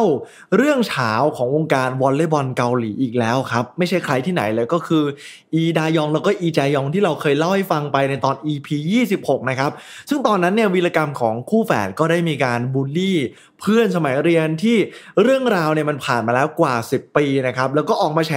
ว่าเธอเนี่ยเจออะไรกับชีวิตบ้างโหมมรสุมต่างๆ แล้วก็เห็นว่าคนที่บูลลี่เธออย่างอีจายอง แล้วก็อีดายองเนี่ยยังคงได้ดิบได้ดีเนาะเธอก็เล่าว่าตอนนั้นเนี่ยถูกแฝดสองคนนี้เนี่ยแหละครับทุบตีกดขี่ใช้งานบ้างก็ให้คุกเข่ากับพื้นนะครับชกหน้าเพื่อน วีนเพื่อน สั่งให้เพื่อนทำท่าสควอตทิ้งไว้นะครับ เพื่อเป็นการลงโทษเพื่อนๆในทีม ที่ทำให้ทีมแพ้แต่ยกเว้น คู่แฝดสองคนนี้เนี่ยที่ไม่ต้องได้รับการลงโทษใด ๆนะครับ ซึ่งก็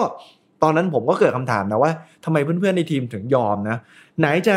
โดนไถเงินด้วยการหยิกท้องแล้วก็ชกเข้าที่หัวเพื่อนนะครับ จนกว่าเพื่อนคนนั้นเนี่ยจะยอมหยิบเงินยกให้กับอีจายองแล้วก็อีดายองนะครับบางก็โดนว่าเรียกพ่อแม่เพื่อนรับหลังด้วยถ้อยคำหยาบคายดูหมิ่นดูถูกต่างๆ นานา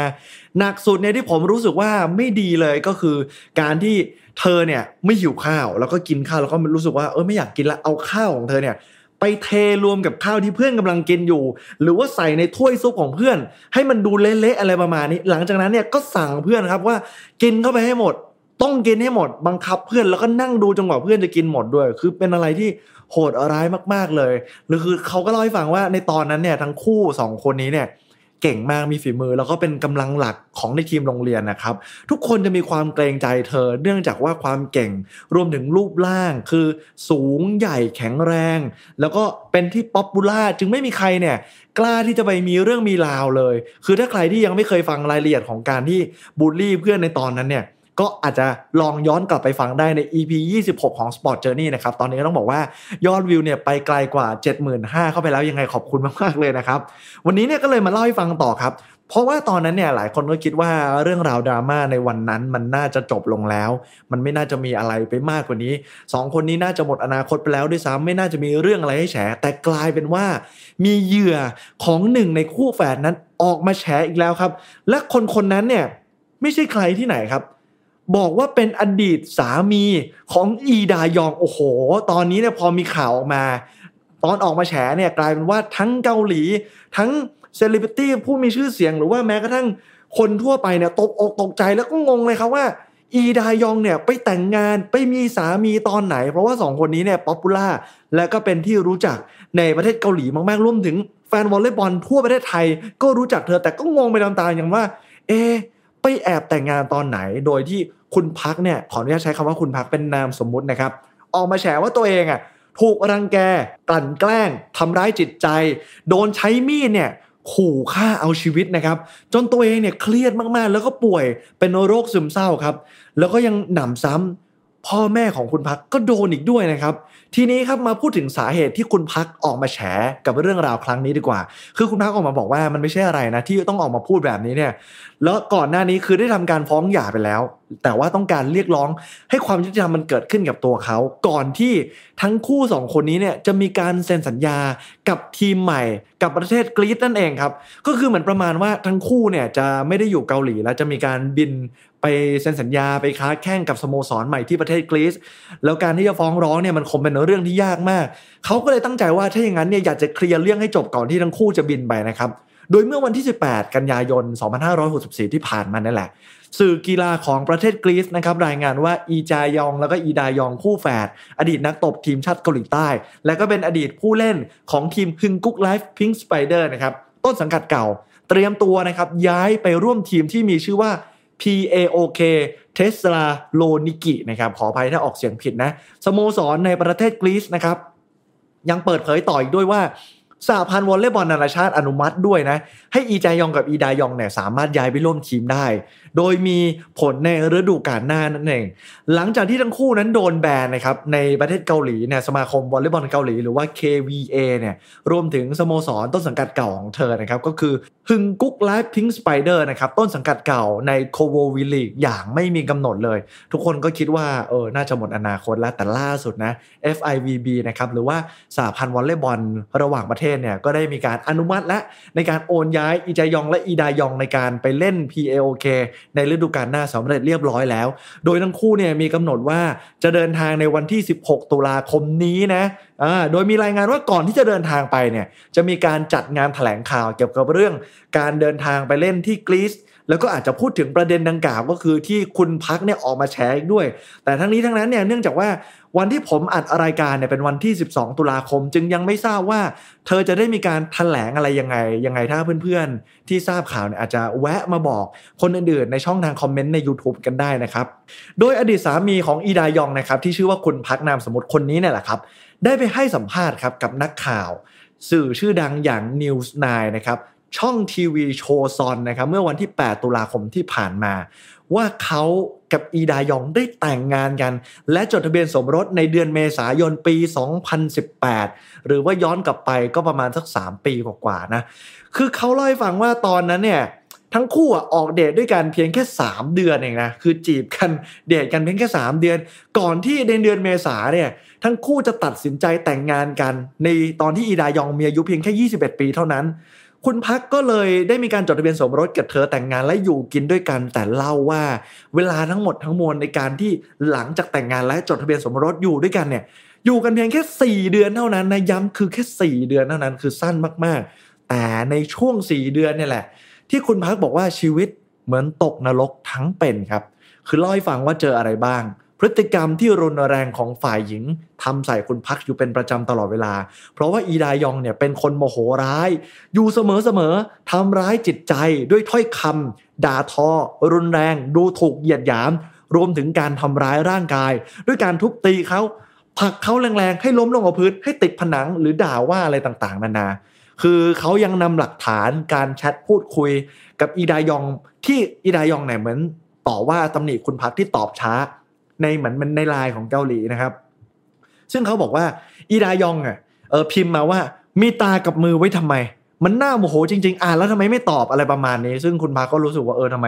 ถึงต้องพูดอะไรแบบนี้กับเขานะครับ แถมยังมีข้อความว่าเนี่ยป่วยทางจิตหรือเปล่าเนี่ย แล้วก็ดูถูกต่างๆ นานาเยอะมากสารพัดเลยครับ ไม่เพียงแค่นั้นนะครับ คุณพักเนี่ยยังเล่าให้ฟังต่อว่า ไม่ใช่เพียงแค่พักคุณพักที่โดนนะ แต่รวมไปถึงคุณพ่อแม่สามีก็คือคุณพ่อคุณแม่คุณพักนั่นแหละ โดนด่า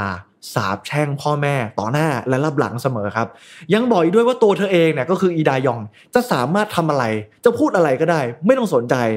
บอกว่าเธออยากจะพูดอะไรก็ตาม เธอพูดได้ตามที่เธอต้องการ รวมถึงการด่าหยาบคายด้วย มีครั้งหนึ่งเนี่ยที่อีดายองแล้วก็คุณพักเนี่ยทะเลาะกันในบ้านนะครับ และในขณะนั้นก็มีคุณพ่อคุณแม่สามีอยู่ด้วยพอดี อีดายองไม่พอใจครับที่พ่อแม่สามีเนี่ยพยายามห้ามปามและบอกให้เธอใจเย็นๆเธอตัดสินใจเดินไปที่ครัวครับ และเปิดแกะลิ้นชักหยิบมีดขึ้นมา แล้วก็ขู่ครับ ว่าจะทำร้ายพวกเขาโอ้คือถ้าเป็นอย่างที่เล่านี่คือน่ากลัวมากๆนะครับ คือคุณพักก็ออกมาแฉว่าเอออีดายองเนี่ยมีพฤติกรรมความรุนแรงยังไงบ้าง แต่ว่ายังไม่หมดเท่านี้ครับ คือคุณพักเล่าให้ฟังว่าไม่ว่าจะทำอะไรเนี่ยก็ดูเหมือนว่าอีดายองจะไม่เคยถูกใจ หรือไม่เคยจะ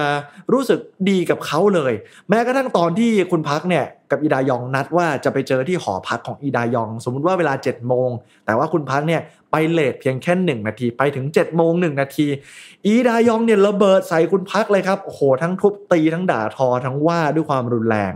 คือคุณพักเนี่ยบอกว่าอีดายองแข็งแรงมาก คือถ้าใครยังไม่ทราบนะครับว่าคุณอีดายองเนี่ยสูงถึง 179เซนติเมตรนะครับก็คือเป็นนักวอลเลย์บอลที่มีรูปร่างสูงใหญ่แล้วก็แข็งแรงแล้วการที่จะกระโดดตบอะไรเนี่ยการบล็อกเนี่ยคือเธอแข็งแรงแล้วก็เก่งมากๆครับ คุณพักก็เล่าต่อครับว่า เขาเนี่ยจากการที่เจอเหตุการณ์แบบนี้ต่อเนื่องเป็นเวลาเพียงแค่ 4 เดือนนะแต่ว่าชีวิตเหมือนตกนรกทั้งเป็นเลยครับเขากลายเป็นคนที่วิตกจริตครับหวาดกลัวอยู่ตลอดเวลาบางครั้งเก็บไปฝันลายครับ จนสุดท้ายแล้วเนี่ยไม่ไหวครับต้องไปหาจิตแพทย์ไปพบหมอเลย ซึ่งคุณหมอเนี่ยก็ได้วินิจฉัยออกมาครับว่าคุณพักเนี่ยมีอาการวิตกจริต เป็นโรคแพนิคซึ่งเป็นหนึ่งในโรคของเอ่อโรคซึมเศร้านั่นเองครับ บางครั้งเนี่ยคุณพักกลัวว่า จะโดนใครสักคนมาทำร้าย คือมันมีอาการหลอนอยู่ตลอดเวลาครับ ซึ่งมันเกิดความเครียดรู้สึกว่าตัวเองไม่ปลอดภัยนอนไม่หลับ คือต้องกินยาช่วยเสมอ แล้วก็มีความเปราะบางทางความเครียด คือถ้ามีความเครียดนิดนึงก็คือคุณพักก็จะแพนิคไปเลย ซึ่งโรคนี้เนี่ยเป็นโรคที่อันตรายแล้วก็น่ากลัวมากๆ คือจากที่ผมเคยคุยกับหมอนะ คือคนที่เป็นโรคนี้คือน่าสงสารมากนะครับอีกทั้งคุณพักเนี่ยยังได้หยิบใบรับรองแพทย์เนี่ยมาโชว์ให้ดูเพื่อเป็นหลักฐานว่า สิ่งที่เขาพูดเนี่ยเป็นเรื่องจริงนะครับ เขาเล่าต่อว่าหลังจากที่เกิดเออการเลิกลากันไป 4 เดือนเนี่ยคุณพักได้ตัดสินใจนะครับหารือกับทนายความในการฟ้องหย่า แต่ว่าทั้งหมดทั้งมวลเนี่ยมันถูกชะงงักลงไปครับ จากการที่อีดายองและอีจายองเนี่ยถูกเพื่อนเมื่อ 10 ปีที่แล้วมาแฉเรื่องราวพวกนี้ไปทำให้กระบวนการหรือว่าการดำเนินคดีหรือว่าอะไรก็แล้วแต่ มันเงียบแล้วก็หายไปครับ จนเขารู้สึกว่าเนี่ยเออ อีจายองและอีดายองเนี่ยจะเดินทางไปต่างประเทศแล้ว ก็เลยต้องพยายามออกมาเรียกร้องก่อนที่ทุกอย่างมันจะสายเกินไปนะครับ คุณพักและทนายได้ปรึกษาหารือกันว่าจะมีข้อเรียกร้องดังนี้นะครับเขาต้องการเงินชดเชยจากทุกสิ่งทุกอย่างที่เขาเจอเนี่ยประมาณ 500 ล้านวอน ฟังดูอาจจะเยอะแต่จริง ๆ เราก็ประมาณสัก 14 ล้านบาทครับ อีกทั้งยังต้องการให้อีดายองเนี่ยโอนอสังหาริมทรัพย์ของฝ่ายหญิงมาเป็นชื่อของเขา ในเนื้อข่าวไม่ได้ระบุนะครับว่าอสังหาที่ว่าเนี่ยเป็นที่ดินคอนโด หรือว่าเป็นบ้านหรือเป็นอะไรนะครับ แต่ว่าหลังจากที่การออกมาแฉของคุณพักออกมาพูดแบบนี้เนี่ยทางตัวแทนของอีดายองนะครับไม่ได้นิ่งนอนใจก็ได้ออกมาให้สัมภาษณ์กับเรื่องนี้เช่นเดียวกัน เขาออกมาให้สัมภาษณ์เขาว่า เรื่องที่คุณพักออกมาแฉเนี่ยมันไม่เป็นความจริง มันถูกบิดเบือนพอสมควรเลย โดยตัวแทนของอีดายองยังบอกอีกด้วยว่าสิ่งที่คุณพักพูด มันบิดเบือนไปจากความเป็นจริงค่อนข้างเยอะ แต่ยอมรับนะว่าทั้งคู่เนี่ยเคยแต่งงานด้วยกันจริง แล้วก็เป็นเพียงแค่ 4 เดือนเท่านั้นก็คือมีมูลนั่นแหละครับ แต่ว่ามันเป็นสิ่งที่ฝ่ายชายพูดอยู่ฝ่ายเดียว อีกทั้งฝ่ายตัวแทนอีดายองและอีจยองนะครับ ก็ยังไม่ได้ออกมาตอบโต้ หรือให้ข้อมูลอะไรไปมากกว่านี้ อาจจะเพราะว่าเออไม่อยากให้มันกลายเป็นกระแสที่มันถูกตีไปเรื่อยๆ คือยิ่งมีใครออกมาพูด เรื่องมันก็ยิ่งถูก เป็นที่น่าสนใจ แล้วคนก็จะพูดถึงแล้วก็มันก็จะมีเงียบเนาะคือเรื่องนี้เนี่ยกลายเป็นว่าประเด็นสื่อโซเชียลเนี่ยให้ความสนใจแล้วก็พูดรวมถึงขุดคุยส่งต่อนะครับ มีทั้งหลักฐานการพูดคุยแชทที่ผมไล่ฟัง รูปภาพที่ทั้งคู่เนี่ยเคยถ่ายพรีเวดดิ้งก็หลุดออกมา ว่าเคยแต่งงานด้วยกันจริงๆนะล่าสุดครับ ทางต้นสังกัดใหม่นะครับของทั้งคู่อย่าง PAOK เนี่ยเทสซาโลนิกิในประเทศกรีซนะครับบอกว่าทราบเรื่องนี้แล้วนะและได้ออกมาให้ความเห็นเรื่องนี้ด้วยว่าณตอนนี้ข้อกล่าวหาที่เกิดขึ้นเนี่ยเกี่ยวกับอีดายองเนี่ยมันเป็นเพียงข้อกล่าวหาของฝ่ายเดียวก็คือฝ่ายของคุณพัก และก็ยังไม่ได้มีการตัดสินทางกฎหมายถึงที่สุดนะครับ ถึงแม้ว่าอนาคตจะมีคำพิพากษาทางกฎหมายเกิดขึ้น แต่มันก็เป็นเรื่องยากครับที่จะตัดสินใจว่ากฎของสัญญาจะมีผล ย้อนหลังหรือไม่ เพราะว่าเรื่องนี้เนี่ยเกิดขึ้นก่อนที่สโมสรจะเซ็นสัญญา แล้วเรื่องราวดังกล่าวเนี่ยมันผ่านมาหลายปีก่อนที่อีดายองจะตกลงย้ายมาร่วมทีมนะครับ ซึ่ง PAOK เนี่ยยังเล่าต่อครับว่า การที่จะถูกยกเลิกสัญญาของทั้งสองคนนี้ได้เนี่ยมันก็อาจจะมีแค่เหตุผลว่าทั้งคู่เนี่ยไม่ได้รับวีซ่าจากประเทศกรีซคือไม่ได้รับอนุญาตให้เข้าประเทศ แต่ว่าทั้งสองคนนี้เนี่ยผ่านกระบวนการขอวีซ่าเสร็จเรียบร้อยแล้ว ก็เลยเป็นเหมือนการยืนยันแล้วบอกว่าปัญหาที่มันเกิดขึ้นในเกาหลีเนี่ย จะไม่ส่งผลต่อการไปเล่นอาชีพในลีกของกรีซนั่นเองครับ มันเป็นการย้ำชัดว่าเออมันไม่ได้มีผลอะไรนะกับเรื่องราวที่เกิดขึ้นในเกาหลี ในกรีซเนี่ยไม่ไม่ได้นำเรื่องพวกนี้มาเป็นสิ่งตัดสินใจในการยกเลิกสัญญา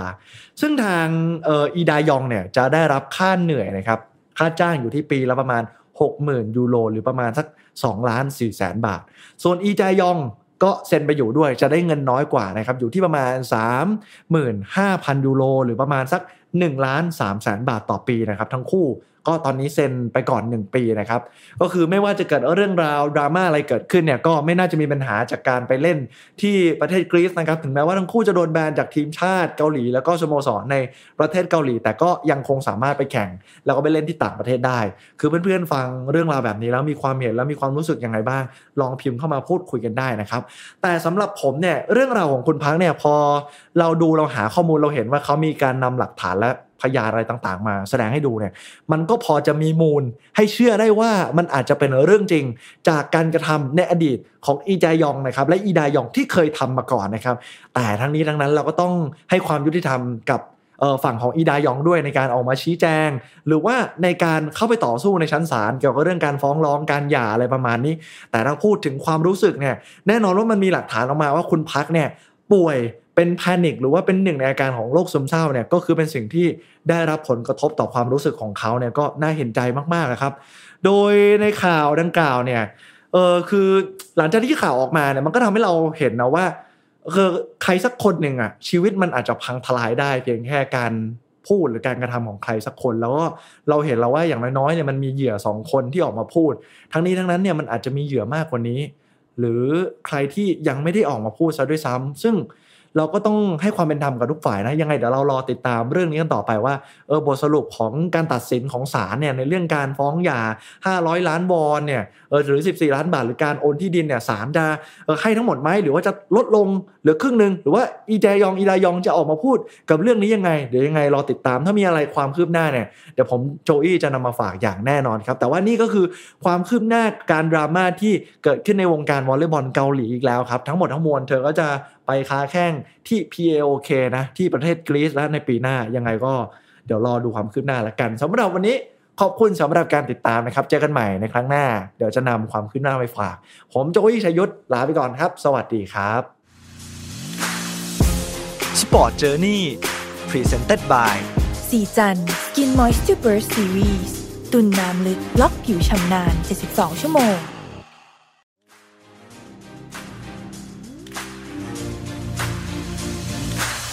Mission to Pluto Podcast let's get out of your orbit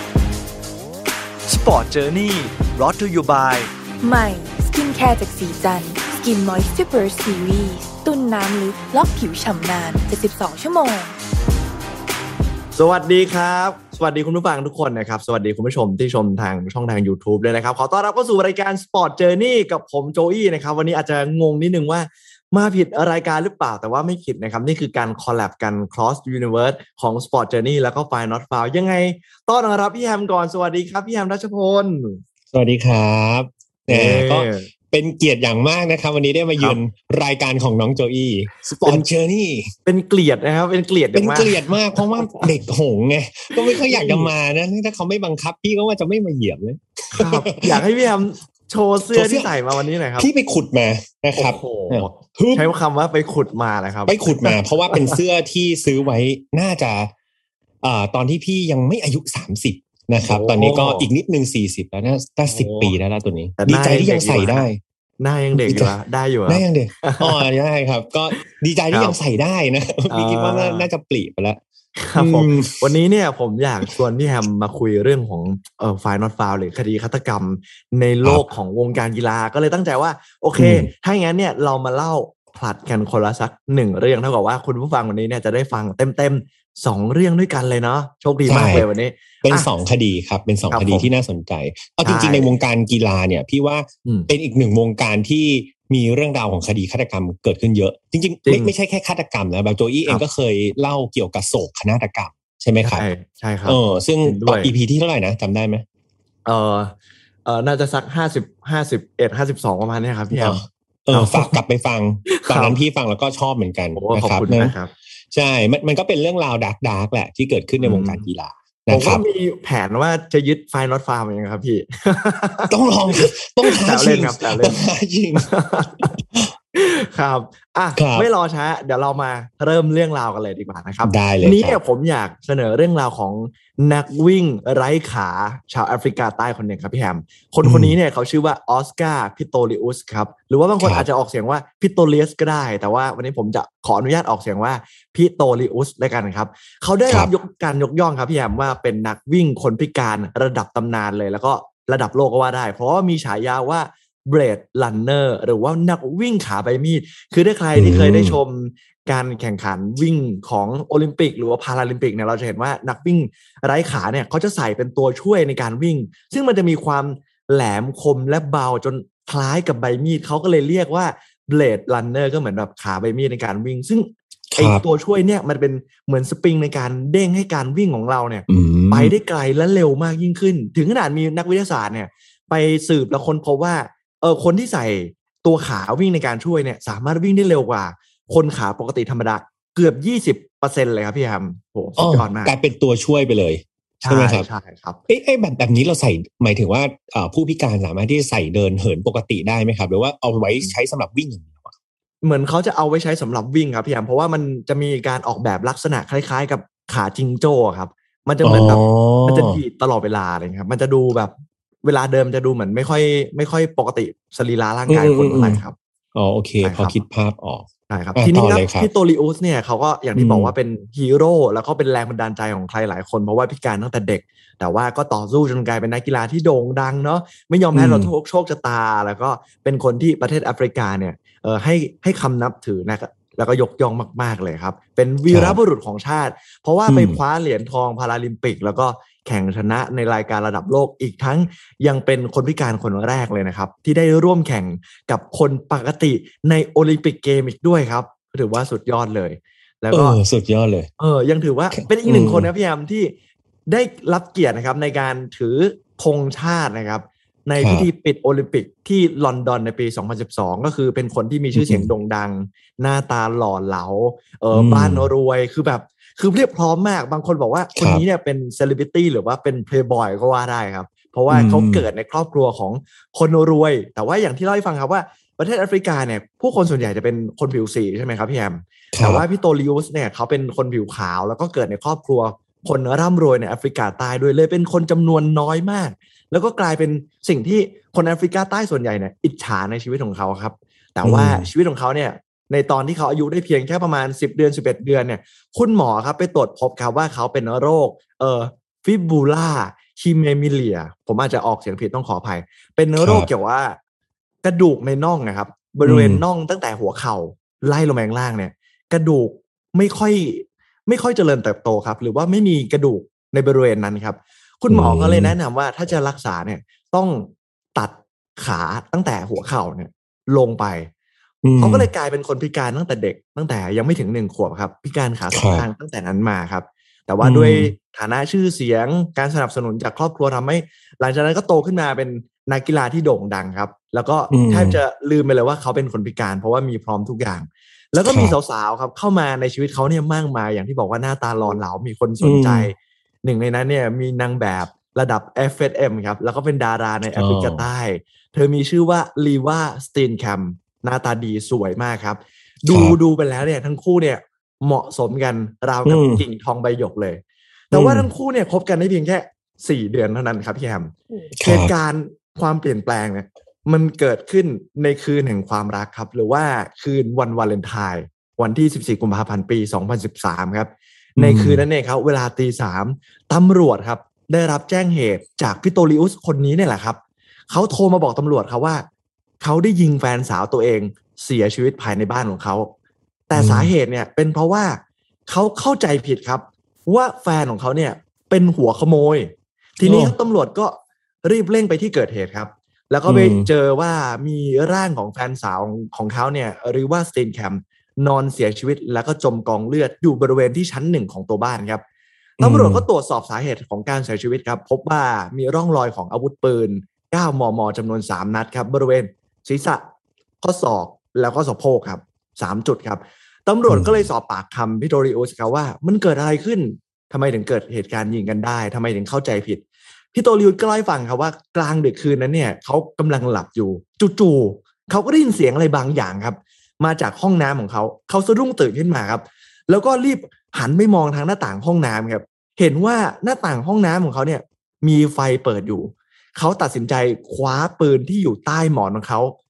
แล้วเดินครับ ด้วยการใช้ไม้พยุงของคนพิการสองข้างเนี่ย เดินไปถึงห้องน้ำของเขาครับ ที่อยู่บริเวณชั้นสองครับห้องน้ำของเขาเนี่ยเป็นห้องน้ำคนรวยขนาดใหญ่ครับ คืออมห้องน้ำเข้าไปเนี่ยจะมีอ่างอาบน้ำอยู่บริเวณ เอ่อ สุดของห้องน้ำส่วนฝั่งด้านด้านขวาเนี่ย จะมีห้องน้ำแยกเป็นอีกสองห้องก็คือห้องสำหรับถ่ายหนักก็คือเป็นห้องชักโครกกับอีกหนึ่งห้องจะเป็นห้องสำหรับเลนชาวเวอร์คืออาบน้ำซึ่งทั้งสองห้องเนี่ยสามารถล็อกประตูได้ แล้วพบว่าในห้องชักโครกที่มีคนถ่ายหนักได้เนี่ย มีการล็อกประตูไว้อยู่ เขาจึงคิดว่าคนที่อยู่ในนั้นเนี่ย น่าจะเป็นโจรแน่ๆเขาเลยตัดสินใจ ยิงออกไปเลยครับสามนัด ตุ้มตุ้มตุ้ม แล้วก็รีบตะโกนครับว่าให้แฟนสาวของเขาเนี่ยลีว่าสติงแคมโทรแจ้งตำรวจว่ามีโจรบุกรุกเข้าบ้าน แต่กลายเป็นว่าหลังจากที่ยิงออกไปครับ แล้วหลังจากที่ตะโกนแล้วเรียก ให้แฟนสาวโทรตามตำรวจเนี่ย กลับเป็นว่าไม่ได้ยินเสียงแฟนสาวตะโกนตอบกลับมาครับ กลับได้ยินเสียงของคนร้องเจ็บปวดทรมาน และเป็นเสียงของผู้หญิงครับ เสียงเสียงนั้น ใกล้เคียงคุ้นเคยนั่นคือเสียงของแฟนสาวเขาครับ หลังจากนั้น มีเลือดครับ ค่อยๆไหลออกมาบริเวณใต้ขอบประตูครับ เขาตกใจสุดขีดแล้วคิดได้ทันทีว่า เขาน่าจะยิงแฟนสาวของเขาแน่ๆเขาพยายามจะเข้าไปครับ แต่ว่าเนื่องจากว่าไม่มีการล็อกประตูจากภายในครับ เขาเลยตัดสินใจ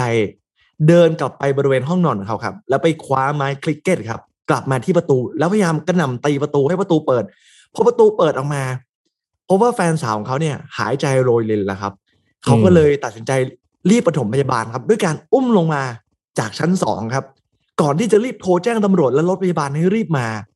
พี่โทริอุสเนี่ยตัดสินใจพยายามผายปอดครับเพื่อยื้อชีวิตไว้แต่สุดท้ายครับหรือว่าสตินแคมที่โดนไปสามนัดบริเวณจุดสำคัญในร่างกาย ทนพิษบาดแผลไม่ไหว เสียชีวิตในคืนวาเลนไทน์ด้วยฝีมือของคนรักของเธอเอง ในตอนที่ตำรวจมาถึงครับเขาร้องไห้เหมือนคนเสียสติครับ แล้วก็เล่าเหตุการณ์ตามที่ผมได้เล่าพี่แฮมฟังเลยครับว่า มันเกิดอะไรขึ้นบ้าง แต่เชื่อไหมครับว่า ตำรวจที่เป็นนักสืบเนี่ย ไม่เชื่อคำให้การของพี่โตลิอุสครับ เพราะว่ามันมีจุดน่าสงสัยหลายจุดด้วยกัน ถ้าคุณผู้ฟังฟังตามที่ผมเล่าไปจะรู้สึกว่ามันมีอะไรเอ๊ะเอ๊ะบางอย่าง เดี๋ยวผมจะค่อยๆไล่ฟังว่าตำรวจเขาสงสัยอะไรบ้างครับตำรวจครับพบว่าหนึ่งเลย ร่างกายของพี่โตลิอุสเนี่ยเต็มไปด้วยเลือดครับ เพราะว่าเขาได้ตัดสินใจ อุ้มแฟนสาวลงมาจากชั้นสองแต่ว่าพอมองลงไปตั้งแต่มือลงไปเนี่ย กลับพบว่ามือเนี่ย สะอาดสะอาดเสียจนผิดปกติเลยครับอืมชายหนุ่มพิโตริอุสเนี่ยเล่าให้ฟังว่าที่มือเขาสะอาดแบบนี้ เพราะเขาได้ล้างออกไปหมดแล้ว เนื่องจากความกลัวและความตกใจที่เห็นมือเต็มไปด้วยเลือดก็เลยล้างออกไปอืมฮิลตันโบท่าครับซึ่งเป็นตำรวจเจ้าของคดีนักสืบคนนี้เนี่ย ไม่เชื่อสิ่งที่เขาพูดเลยครับ และมองว่าพิโตริอุสเนี่ยมีอะไรบางอย่าง และน่าจะเป็นฆาตกร เพราะว่าในบ้านหลังนี้ มีคนอยู่เพียงแค่สองคนเท่านั้นอืม เขาตัดสินใจสอบสวนไปเพิ่มมากขึ้นครับ แล้วก็ค้นพบว่าในประเทศของแอฟริกาใต้เนี่ย มีสถิติที่น่าสนใจครับพี่แอมว่าจะมีเหยื่อผู้เคราะห์ร้ายที่เกิดจากสามีภรรยาฆ่ากันตายเนี่ย หรือว่าคนรักที่เป็นผู้หญิง ถูกคนรักผู้ชายฆ่าเนี่ยอืมหนึ่งคนในทุกๆแปดชั่วโมง ถือว่าอืมติดอันดับสูงโลกมากใช่ครับของผู้หญิงที่ถูกอืมฆ่าตายครับ แล้วก็เป็นเรื่องที่ครับน่าประหลาดใจมาก ผมจะพาพี่แอมมาดูข้อสังเกตต่อมาครับ อืมพี่โตริอุสเนี่ยอย่างที่ผมบอกไปว่าห้องนอนกับห้องน้ำเขาอยู่ชั้นสองใช่ไหมครับ การที่เขาบอกว่าเออโจรจะปีนเข้ามาในบริเวณชั้นสองของเขาเนี่ยมันเป็นไปได้ยากมาก เพราะอืมบ้านของเขาเนี่ยมันมีความสูงมากซะเกินคนปกติครับ เพราะบ้านเป็นบ้านคนรวยทำบ้านโมเดิร์นสูงใหญ่มากครับ แล้วบริเวณหน้าต่างห้องน้ำเนี่ย มันเป็นบานเกล็ดครับพี่แอมบานเกล็ดที่แบบไม่ได้ไม่ได้เปิดออกมาได้มันต้องค่อยๆ แงะออกมาทีละบานทีละบานเนี่ยครับ มันเลยยากต่อการปีนเข้าตัวบ้านมากๆ ซึ่งอืม ตำรวจก็มองว่า แล้วถ้าเป็นโจรจริง ๆ เนี่ย การที่เราจะเข้าข้างล่างเนี่ย หรือว่าพบกระจกจากประตูข้างล่างหน้าบ้านเนี่ย มันดูเป็นอะไรที่ง่ายกว่าการที่เราจะปีนขึ้นมาชั้นสองครับ อืมแล้วก็สิ่งที่ผิดปกติตามมาคือ มันจะมีโจรสักกี่คนครับพี่แฮมที่กำลังพยายามจะเข้ามาขโมยของ แต่กลับขังตัวเอง ไว้ในห้องน้ำครับ ไม่ยอมออกมา อันนี้เป็นสิ่งที่น่าสังเกตอย่างที่ใช่สองครับ อืมอ่า หลังจากนั้นครับ เขาได้ส่งสำนวนครับ ไปที่อายการและส่งฟ้องไปที่ศาลนะครับว่าพิโตริอุสเนี่ยน่าจะเป็นผู้ต้องหาครับ แต่กลายเป็นว่าจู่ๆครับเจ้าหน้าที่เจ้าของคดีอย่างฮิลตันโบค่าที่ผมเล่าให้ฟังไปครับจู่ๆเขาก็ถูกให้ถอดออกจากคดีนี้ทันทีครับ หรือว่าโดนไล่ออกจากคดีนี้ครับ มีข่าวลือออกมาครับเล่าว่าทางบ้านของปิโตริอุสเนี่ยพยายามวิ่งเต้นใช้เส้นสายนะครับ ในการเปลี่ยนตัวเจ้าหน้าที่ในการส่งสำนวน ให้ไปบอกว่าเขาไม่ได้มีเจตนาในการฆ่าแฟนสาวของเขาครับ การไต่สวนเกิดขึ้นในศาลครับพิโตริอุสตัดสินใจเดินทางมาที่ศาลด้วยการไม่ใส่ขาเทียมครับพี่แฮมแต่เขาใช้ไม้ค้ำเดินมาครับ ให้ดูว่าเขาทุลักทุเลแค่ไหน และเป็นคนไปการยากต่อการจะไปฆ่าใครสักคนครับ พร้อมกับร้องไห้ท่ามกลางสื่อครับ ทุกคนเห็นการแสดงนี้ไปทั่วทุกมุมโลกครับ แล้วก็เริ่มเกิดความสงสารจนบางคนบอกว่า เกือบลืมไปเลยนะเนี่ย ว่าคนคนนี้คือนักวิ่งระดับแชมป์โลกครับ หลังจากนั้นครับเขาให้การว่าเขาป้องกันตัวเอง และไม่ได้ตั้งใจจะฆ่าครับในแอฟริกาใต้เนี่ยมันเกิดเหตุการณ์ป้นโดนฆ่าในบ้านอยู่บ่อยครั้ง ยิ่งเป็นคนรวยเนี่ย การที่จะมีปืนอยู่ข้างตัวเนี่ยมันเป็นเรื่องปกติมาก ๆเลย เขาเล่าให้ฟังว่ามีครั้งหนึ่งครับ เขาเคยถูกโจรเนี่ยบุกเข้ามาปล้นบ้านของเขา มันเลยเป็นสิ่งที่ทำให้เขาต้องพกปืนไว้ใกล้ตัวอยู่เสมอ เพราะเขากลัวว่าคนรวยในแอฟริกาใต้ครับจะถูกปล้นบ้านหรือว่าฆ่ายกครัวข่มขืนลูกหรือภรรยา นั่นคือสิ่งที่เขากลัว ทีนี้ครับเขายังเล่าให้สารฟังต่อครับ ว่าในช่วงกลางดึกคืนนั้นเนี่ยเขาก็ได้ยินเสียงบางอย่างทำให้เขาต้องตัดสินใจคว้าปืนและตัดสินใจป้องกันโดยในการไปยิงครับเขายังได้นำเพื่อนสนิทของเขาครับ มาให้การในชั้นศาลเพิ่มเติมครับว่า ในคืนหนึ่งที่เพื่อนของเขาคนนี้เนี่ย เพื่อนของปิโตริสเคยมานอนค้างที่บ้านครับเขาตื่นกลางดึกขึ้นมาเพื่อดื่มน้ำครับ แล้วเขาหันมาอีกทีก็ต้องตกใจครับเพราะว่าพี่โตริอุสเนี่ยเป็นโรคหวาดระแวงจริงครับเขาเดินมาหาเพื่อนพร้อมกับปืนกระบอกที่ใช้ในการยิง แฟนสาวลิว่าซีนแคมเพื่อเป็นการเล่าให้ศาลฟังว่าเออพิโตลิอุสเนี่ยเป็นคนหวาดระแวงและขี้กลัวจริง ถึงได้พกปืนตลอด หลังจากนั้นครับผู้พิพากษาศาลได้ตัดสินครับ ว่าพิโตลิอุสเนี่ยไม่มีความผิดฐานฆาตกรรม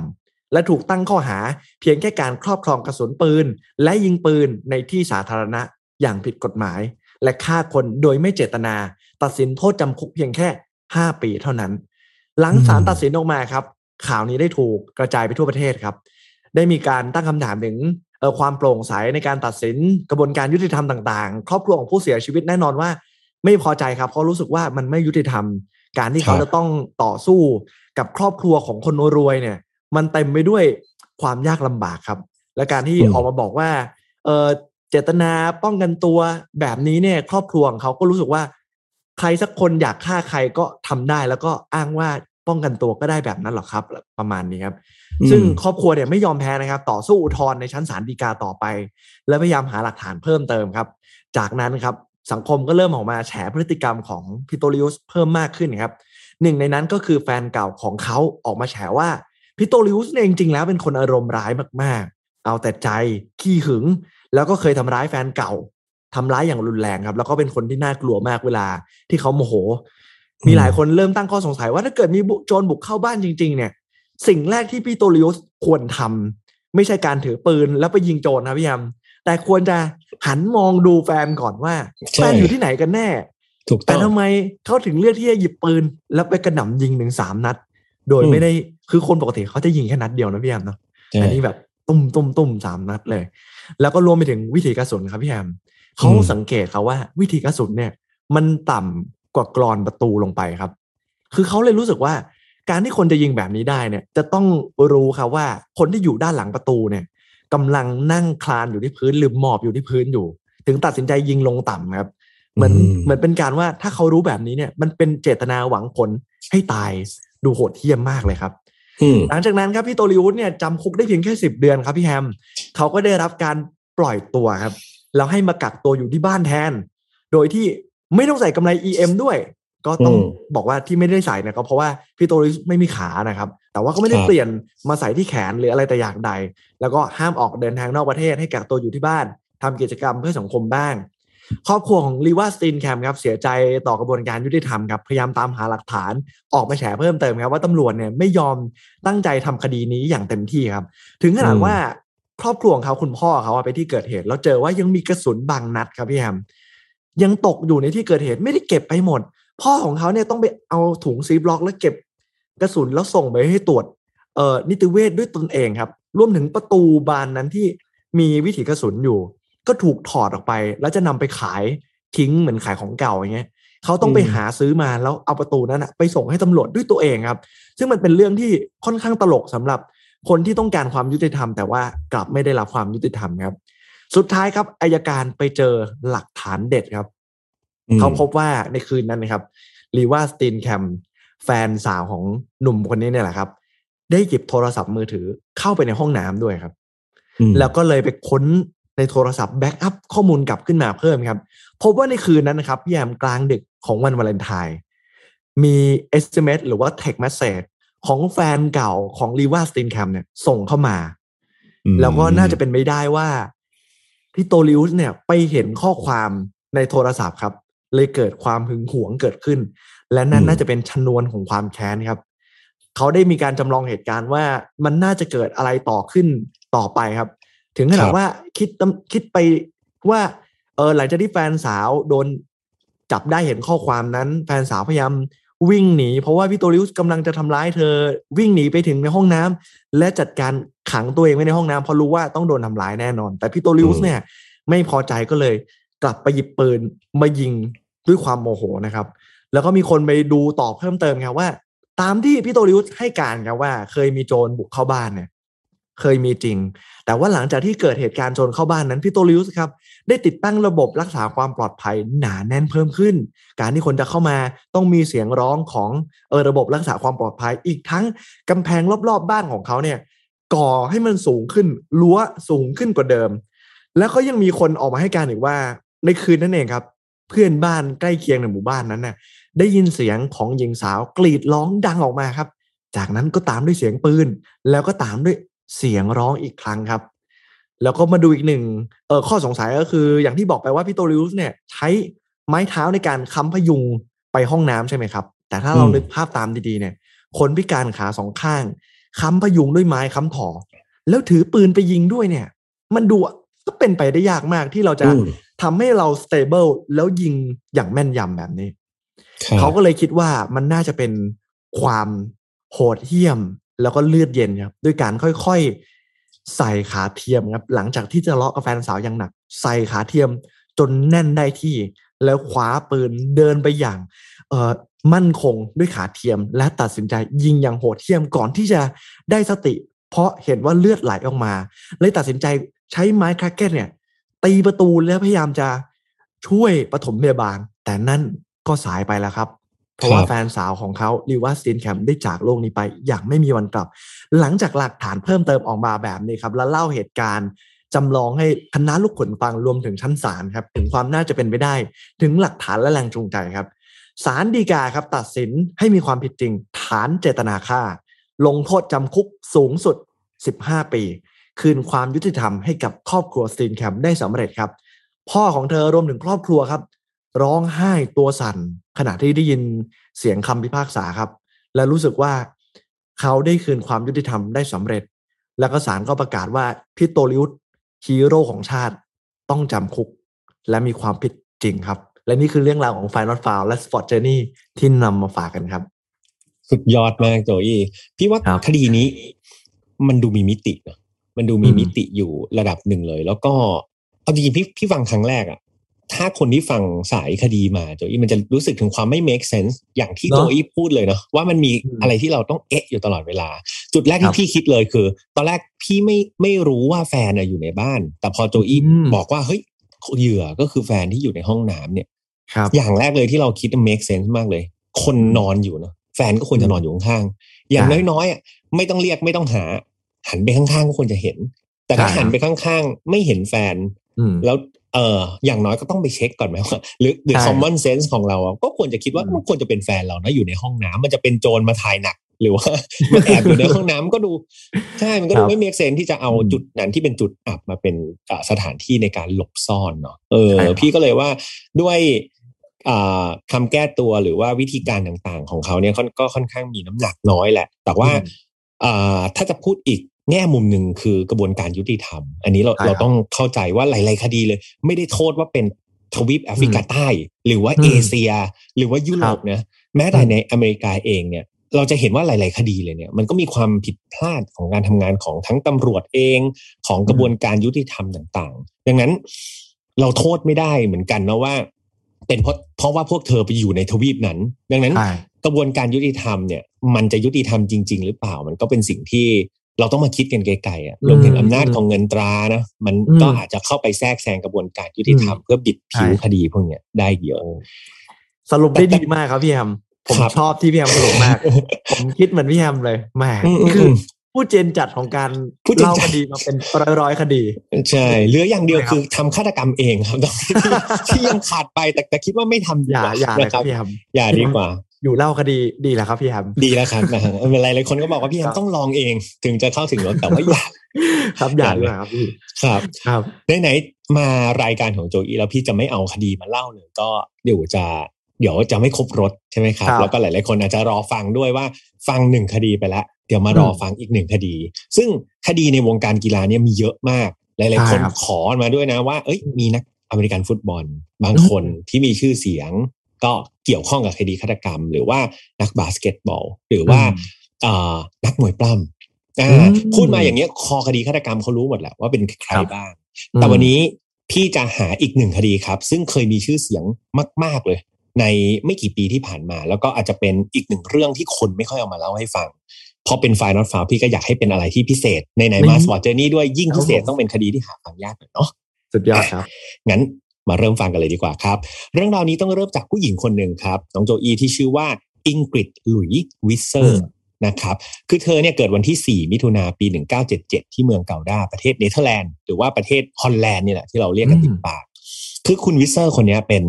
ผู้หญิงชาวดัตช์ที่แบบตัวสูงโปร่งมากๆ เธอสูง 6 ฟุต 3 นิ้ว หรือว่าตีเป็นเซนติเมตรคือ 190 เซนครับโอ้โหสูงไหม สูงสูงมากกว่าพวกเราอีกครับ ใช่ครับผมน้ำหนักก็ 74กิโลก็คือเป็นคนผอมเนี่ยแล้วก็เป็นคนตัวสูงมากๆ คุณวิสเซอร์คนเนี้ยเขาเป็นนักกีฬาวอลเลย์บอลครับ ซึ่งด้วยเอ่อรูปร่างของเธอแล้วเนี่ยก็ถือว่า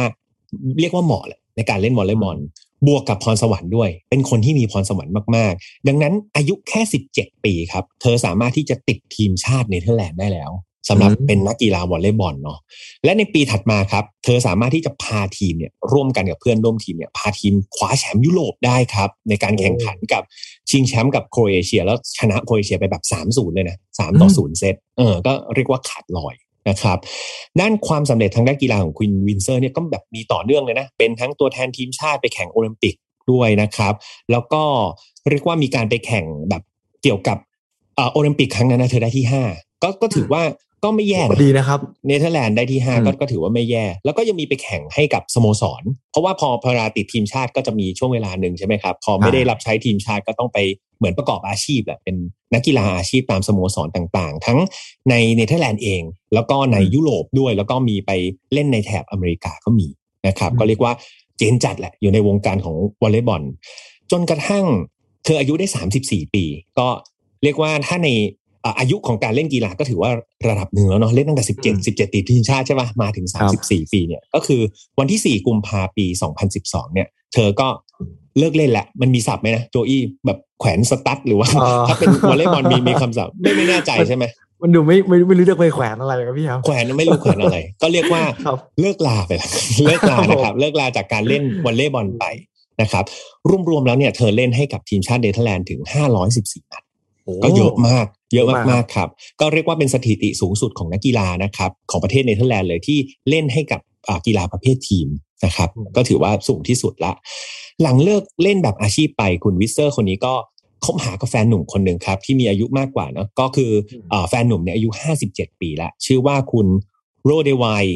เซเวอไรน์ นะครับเป็นอ่าเป็นเหมือนแบบเป็นนักกีฬาเหมือนกันมาเป็นอดีตนักกีฬานะครับ แล้วก็คบหากัน แล้วก็ดูเหมือนทั้งคู่เนี่ยก็จะมีธุรกิจร่วมกันด้วย ไม่ได้ธุรกิจที่เนเธอร์แลนด์นะครับ แต่ว่าเป็นธุรกิจที่ประเทศสเปน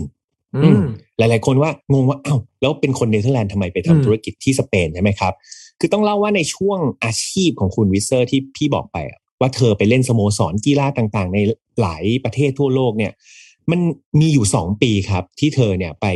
ประกอบอาชีพ ไปเล่นที่สโมสรที่สเปนอ๋ออ่าช่วงนั้นทำให้เธอเนี่ยไปรู้จักครับ แล้วก็สนิทสนมกับผู้อำนวยการกีฬาสโมสรวอลเลย์บอลเมืองมูเซียคนหนึ่งอ่าอืมผู้อำนวยการคนนี้ชื่อว่า ชวนกูเอนเต้โรเลนเต้นะครับโอ้ชื่อแต่ละคนยากๆชื่อทุสกคนเปนนะอะอ่าชื่อสเปนนิดหนึ่งนะครับพี่เรียกเขาว่าคุณโรเลนเต้ละกันก็ได้ครับก็คือเป็นผอแหละเป็นผอของสโมสรกีฬามูเซีย ที่สเปนที่เธอเคยไปเล่นเนาะก็เรียกว่าสองปีที่ไปอยู่เนี่ยโอ้โหทั้งคู่ก็แบบสนิทสนมกันมากเลยครับ แล้วก็ดูเหมือนจะทำธุรกิจอะไรร่วมกันด้วยเนาะอืมนั่นทำให้แบบต่อให้คุณวิสวิสเซอร์คนเนี้ยหญิงสาวคนเนี้ยเขาเลิกเล่นอาชีพไปแล้ว ก็ยังมีบินบินไปไปกลับกลับระหว่างเนเธอร์แลนด์กับสเปนเนี่ยเป็นประจำเลย เพื่อแบบก็คงไปดูธุรกิจประมาณนี้แหละเอ่อร่วมกับคุณโรเลนเต้เนาะแต่แล้วครับในช่วงเดือนพฤษภาปี 2013 เนี่ย คุณวิสเซอร์กับแฟนหนุ่มคนเนี้ยก็เดินทางไปที่สเปน แบบที่พวกเขาทำเป็นประจำแต่ดูเหมือนรอบเนี้ยครับ จะเป็นการไปที่นานผิดปกติ คือปกติเขาจะไปไม่กี่วันแล้วเขาก็จะกลับ ที่สำคัญคือครอบครัวของทั้งสองครอบครัวเนี่ยอยู่ๆก็ติดต่อไม่ได้เลย ติดต่อไม่ได้ทั้งคุณวิสเซอร์แล้วก็แฟนหนุ่มอืมโทรหาก็ไม่ได้เท็กซ์ไปก็ไม่ตอบกลับ แน่นอนว่ามันไม่ปกติใช่ไหมครับเพราะผ่านไปสักระยะหนึ่งเนี่ย ครอบครัวทั้งสองฝั่งเนี่ยที่อยู่ที่ฮอลแลนด์ก็ร้อนใจละ แต่ว่าตำรวจฮอลแลนด์ทำอะไรไม่ได้ ก็ต้องโทรมาขอร้องครับ ให้ตำรวจสเปนเนี่ยช่วยติดตามหาตัวทั้งคู่ว่าเฮ้ยมันเกิดอะไรขึ้นกับผู้ชายผู้หญิงสองคนนี้หรือเปล่าทำไมแบบติดต่อไม่ได้เลยเนี่ยมาหลายวันแล้วทำไมติดต่อไม่ได้ ซึ่งทางเจ้าหน้าที่ตำรวจของสเปนก็ให้ความร่วมมือเป็นอย่างดีครับ ก็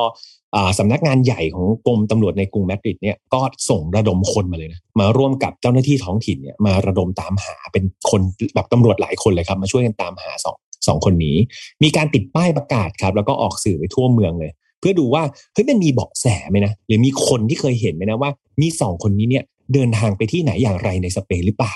นะครับหลังจากระดมเจ้าหน้าที่มากมายตรวจสอบทั้งโรงแรมที่เข้าไปพักสถานที่ต่างๆ ที่ได้เบาะแสมา ในที่สุดครับ มีพยานคนหนึ่งครับโจอี้เขาบอกว่าเขาเนี่ยจำคุณวิเซอร์ได้ ว่าคุณวิเซอร์เนี่ยกับแฟนหนุ่มเนี่ยขึ้นรถไปคันหนึ่ง เป็นรถยี่ห้อหนึ่งเขาไม่ได้ระบุรายละเอียดเนาะแต่ว่าเป็นรถเช่าอ่าคันหนึ่งแหละ เจ้าหน้าที่ก็เลยเอาอ่าประวัติรถเช่าแล้วก็แบบไปเสิร์ชหาทะเบียนไปหาข้อมูลมาว่า เออรถคันไหนบ้างที่มีลักษณะการถูกยืมจากชาวต่างชาติชาวเนเธอร์แลนด์ก็สืบค้นไป จนกระทั่งไปเจอรถคันนั้นจริง ๆ ครับพอเจอรถคันนั้นเสร็จปุ๊บเขาก็ต้อง track ว่าเฮ้ยเขารู้แล้วว่ารถคันนี้ทะเบียนอะไรหน้าตายี่ห้อสีอะไร เขาก็ทำการ track ว่าเอ้รถคันนี้รถคันนี้หายไปไหน สุดท้าย ไปเจอรถคันนี้จริง ๆ ครับ แต่ว่ามันจอดไว้ข้างทางโจอี้แต่ว่าเป็นรถเปล่าๆอืมไม่ไม่มีคนอยู่ ไม่มีใครอยู่ในรถนะครับ หลังจากการตรวจสอบประวัติรถคันนี้ก็พบว่าผู้เช่าก็คือคุณวิสเซอร์กับแฟนหนุ่มจริงๆเนี่ยแหละ พวกเขาเนี่ยตั้งใจจะเดินทางไปที่กรุงเอ่อไปที่เมืองนะครับ มูร์เซีย เอออเพื่อเนี่ยขับรถคันเนี้ยไปที่เมืองมูร์เซีย หลังจากตรวจสอบพวกตัวรถสภาพแวดล้อมต่าง ๆ ของสถานที่ที่พบรถเนี่ย เจ้าหน้าที่ก็ ลงความเห็นครับว่ามันมีความเป็นไปได้สูงที่สองคนเนี้ยจะถูกลักพาตัวไปมนี่คือสิ่งที่พวกเขาสันนิษฐาน คือดูสถานที่อะไรพวกเนี้ยน่าจะถูกลักพาตัวไปคำถามคือ แล้วใครล่ะ ใช่ไหมที่มาลักพาตัวสองคนนี้ไปโจเอียงจำผู้ชายที่ชื่อว่าโรเลนเต้ได้ไหมครับผออคนนั้น ครับพอจำได้ไหมครับผอท่านผอที่อยู่ที่กรุงสเปนเนี่ยออเออเขาก็คือผู้อำนวยการสโมสรเมืองมูร์เซียอ๋อ จำเมืองได้ไหมครับครับมูร์เซียนั่นเองก็คือเมืองที่สองคนเนี้ยกำลังจะขับอืมรถไปนะครับ ดังนั้นแน่นอนว่าพอข้อมูลเนี่ยมันชี้ไปแบบเนี้ยเจ้าหน้าที่ตำรวจก็เพ่งเล็งไปที่นายโรเลนเต้ทันทีเลย ว่าอาจจะเป็นคนที่รู้เห็นหรือเกี่ยวข้องกับการหายตัวไปของสองคนนี้ มีการตรวจสอบครับว่าคุณวิสเซอร์แล้วก็แฟนหนุ่มเนี่ยอ่าที่เขามาสเปนเนี่ย ส่วนมากเขาก็จะแวะไปที่เมืองมูร์เซียนี่แหละ เป็นประจำเลยนะ เพื่อติดต่อกับคุณโรเลนเต้น่าจะเป็นเกี่ยวกับธุรกิจ นะครับ ดังนั้นมันก็มีความเป็นไปได้มาก ๆ ที่สองคนนี้จะหายไป แล้วก็อาจจะมีประเด็นทางธุรกิจเนี่ยเข้ามาเกี่ยวข้องด้วยเกี่ยวกับเรื่องนี้นะครับ นอกจากนี้ยังพบว่าคุณวิสเซอร์แล้วก็อ่าแฟนหนุ่มเนี่ยเคยให้คุณโรเลนเต้ที่เป็นผออเนี่ย ยืมเงินไปด้วยนะยืมเงินไปจำนวนหนึ่งเออโอ้แต่ว่าในเนื้อข่าวเนี่ยเขาไม่ได้บอกว่าเป็นเงินจำนวนเท่าไหร่ แต่พี่คิดว่าไม่น้อยครับอืมไม่น้อยเพราะว่าสองคนเนี้ยมีข้อมูลว่าบินมาทวงเงินเนี่ย ถึงสเปนเป็นประจำโอ้อ๋อบินมาทวงเงิน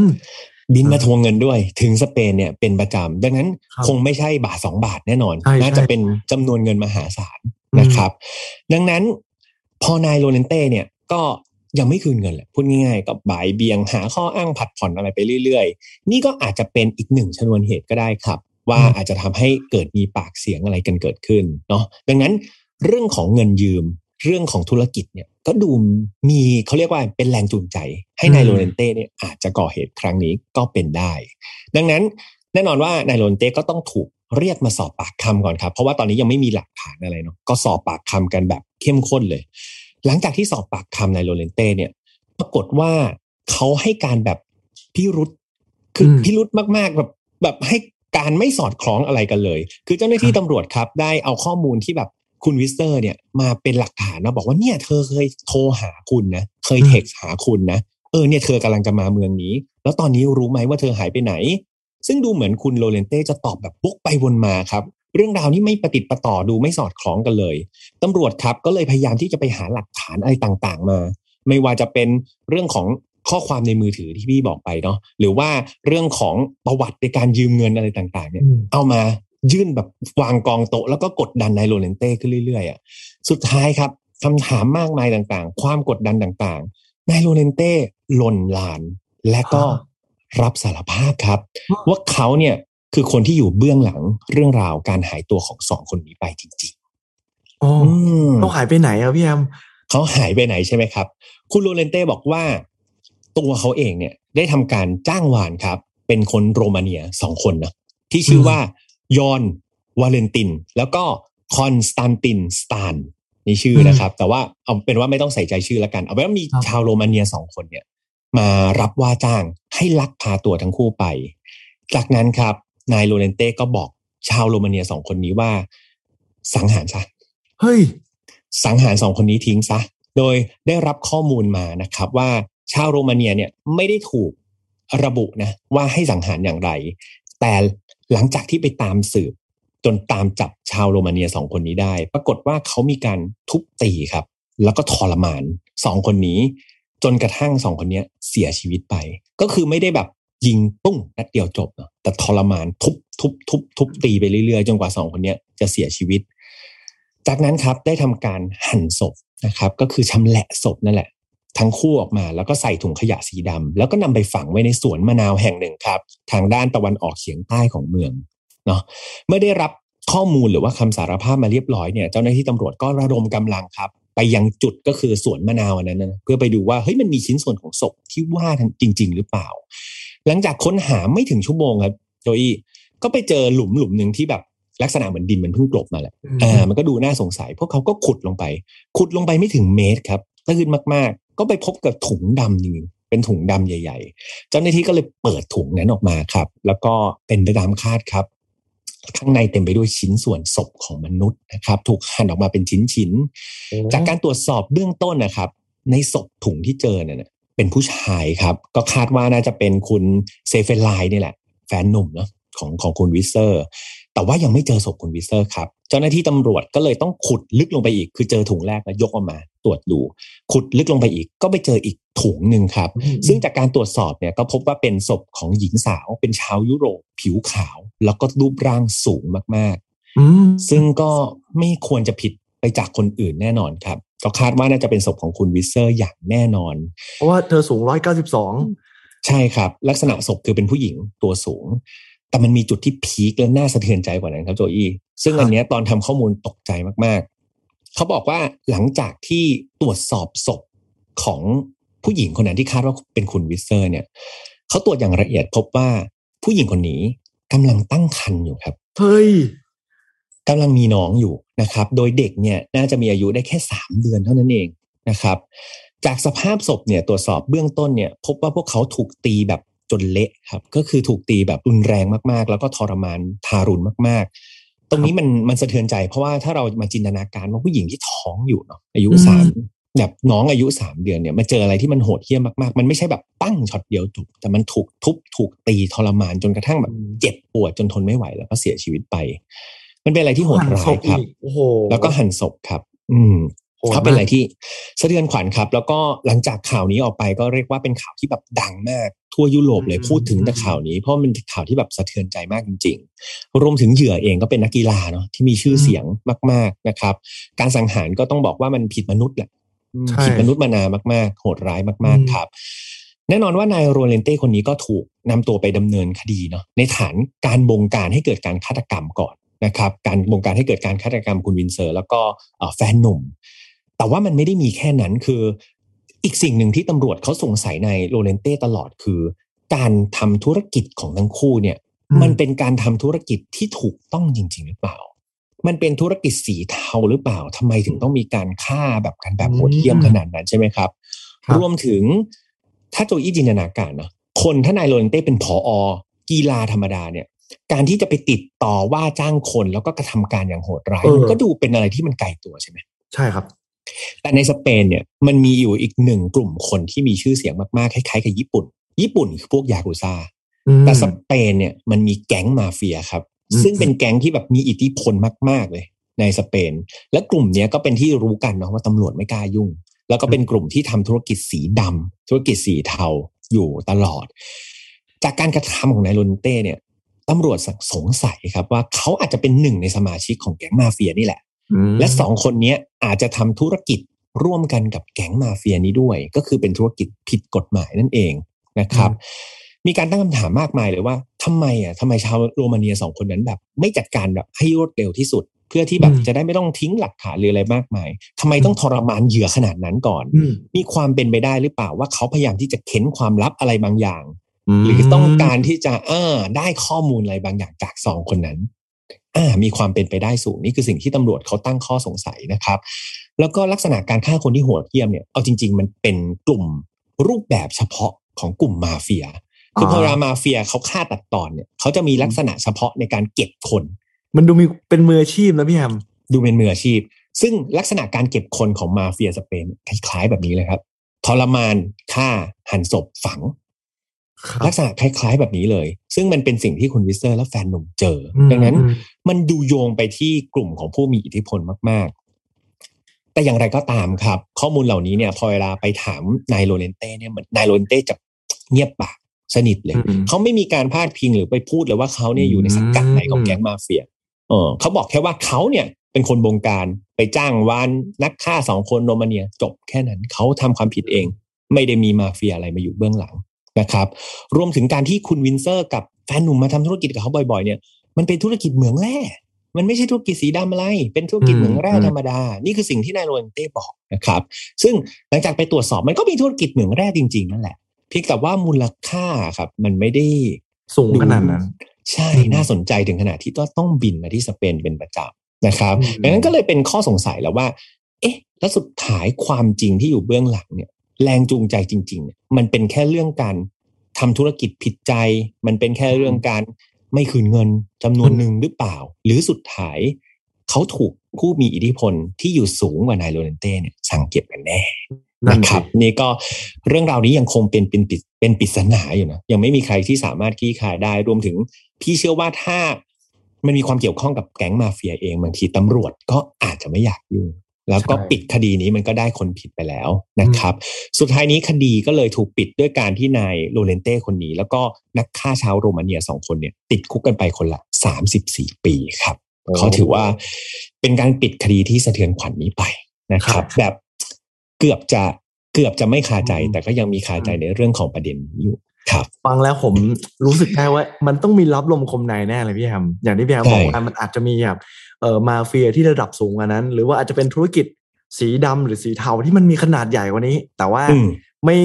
ไม่สาวต่อถึงตัวเบื้องบน เพราะว่าผมเชื่อนะ ว่าถ้าเขาแน่นอนเขาถูกจับติดคุกแล้วถ้าเกิดเขาแบบเออสาวต่อไปถึงอืม ตัวที่ใหญ่กว่าเนี่ยการที่จะมีชีวิตรอดอยู่ในคุกต่อไป หรือว่าการที่จะออกมาหลังจากพ้นโทษเนี่ยมันมันดูเป็นอะไรที่แบบมืดมนมาก เพราะฉะนั้นแบบสู้เงียบๆแล้วก็รับผิดไว้คนเดียว เพราะว่าไม่ไม่แน่ครอบครัวเอาเขาอาจจะเป็นภัยต่อไปก็ได้ เขาอาจจะโดนเอ่อภรรยาหรือลูกเขาถ้าเขามีนะครับ อาจจะโดนแบบมาเฟียมากกว่านี้ ถ้าเกิดใช่สาวต่อนะโอ้ใช่ครับโหดมากโหดไหมครับผมฟังแล้วผมแบบโอ้ my god ใช่พี่พี่ก็มักจะหาคดีโหดๆมาแกล้งคนที่จะมารายการพี่หรือว่าพี่เป็นรายการคราวนี้เราก็แกล้งโปรจินะครับ ก็เอาคดีคดีแบบโหดๆไปแกล้งโปรจินะครับ ก็โอ้ไม่เป็นไรครับครับเป็นฟังอีกหนึ่งแง่มุมแล้วทำให้เราเนี่ยช่วยกันถอดบทเรียนเออจริง ๆ พี่ควรจะขึ้นคำเตือนก่อนเนาะโจอี้เราก็ลืมกันไปเลยนะครับ แต่ว่าก็ครับขออภัยด้วยที่ที่อ่าลืมขึ้นคำเตือนไปจริงๆไม่เป็นไรที่ครับจะเดี๋ยวตือนเดี๋ยวเราให้น้องๆขึ้นเป็นกราฟิกข้างล่างตอนเป็นต้นรายกราฟิการก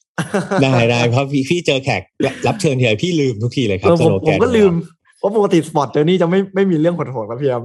ใช่ใช่แต่แต่ว่าทั้คงรับสองเรื่องอะ พี่ว่าอืมเราเราดึงบทเรียนได้แหละว่า เอ้ยใช่เราเราจะทำยังไงไม่ให้มันเกิดกับเรา แล้วก็อืมคนที่เราใช่รักเนาะเรื่องของโจอี้อย่างเงี้ยเรื่องของอ่าการ abusive คนรักเนี่ยมันเป็นอะไรที่แบบพี่ว่ามันเป็นเรื่องที่ถูกพูดถึงในสังคมเยอะมากเนาะใช่ครับคนเราพอเวลารักกันอะไรมันก็ดีไปหมดแหละอืมแต่ว่าก็อย่าลืมว่าเขาก็มาจากพ่อแม่ ที่แบบถูกเลี้ยงดูมาแบบหนึ่งเราก็ถูกเลี้ยงดูมาอีกแบบหนึ่งจะให้คิดอืมเหมือนกันตรงกันลงล็อกทุกอย่างมันเป็นไปไม่ได้ จริงแต่พี่เออ แต่อีกอย่างหนึ่งคือต่อให้เราโกรธเกลียดแบบไปต่อไม่ได้แล้วสุดท้ายสิ่งที่ถูกต้องคือก็เลิกกันไปซะก็ไม่ต้องอยู่ด้วยกัน แต่คุณไม่มีสิทธิ์ไปทำร้ายร่างกายของอีกคนหนึ่งจริงอืมในพุทธพุทธศาสนาก็จะบอกว่าเราต้องมีขันติหรือความอดทน ไม่ว่าจะเกิดอะไรขึ้นเราต้องมีความอดทนอดกลั้น จะได้แบบรู้ตัว แล้วก็ไม่ทำอะไรที่มันเกินไป กว่าที่มันอยู่ในขอบเขตของบริบทสังคมแล้วก็กฎหมายครับแต่ผมอย่างที่พี่แอมบอกเลยว่าเรื่องฆาตกรรมเนี่ยบางทีบางคนอาจจะฟังแล้วรู้สึกว่ามันเป็นเรื่องหดหูเรื่องสะเทือนขวัญแต่จริงๆแล้ว เราสามารถเรียนรู้จากความผิดพลาดของเขาได้ อย่างเรื่องของพี่แฮมเนี่ยเอออย่างที่พี่แฮมเล่าให้ฟังไปว่าเออมันจะมีเรื่องของมาเฟียเรื่องของธุรกิจด้านมืดสีเทา ถ้าเกิดเราได้ฟังแบบนี้เราเราไม่อยากให้ครอบครัวเราเป็นอันตรายหรือว่าชีวิตเราเป็นอันตราย เราก็มันต้องไม่ยุ่งอะเนาะพี่แฮมเนาะ เราใช่เราอย่ายุ่งอยากเข้าไปใกล้จะดีที่สุด ไม่ว่าจะแบบเป็นเพื่อนหรืออะไรก็แล้วแต่ เราต้อง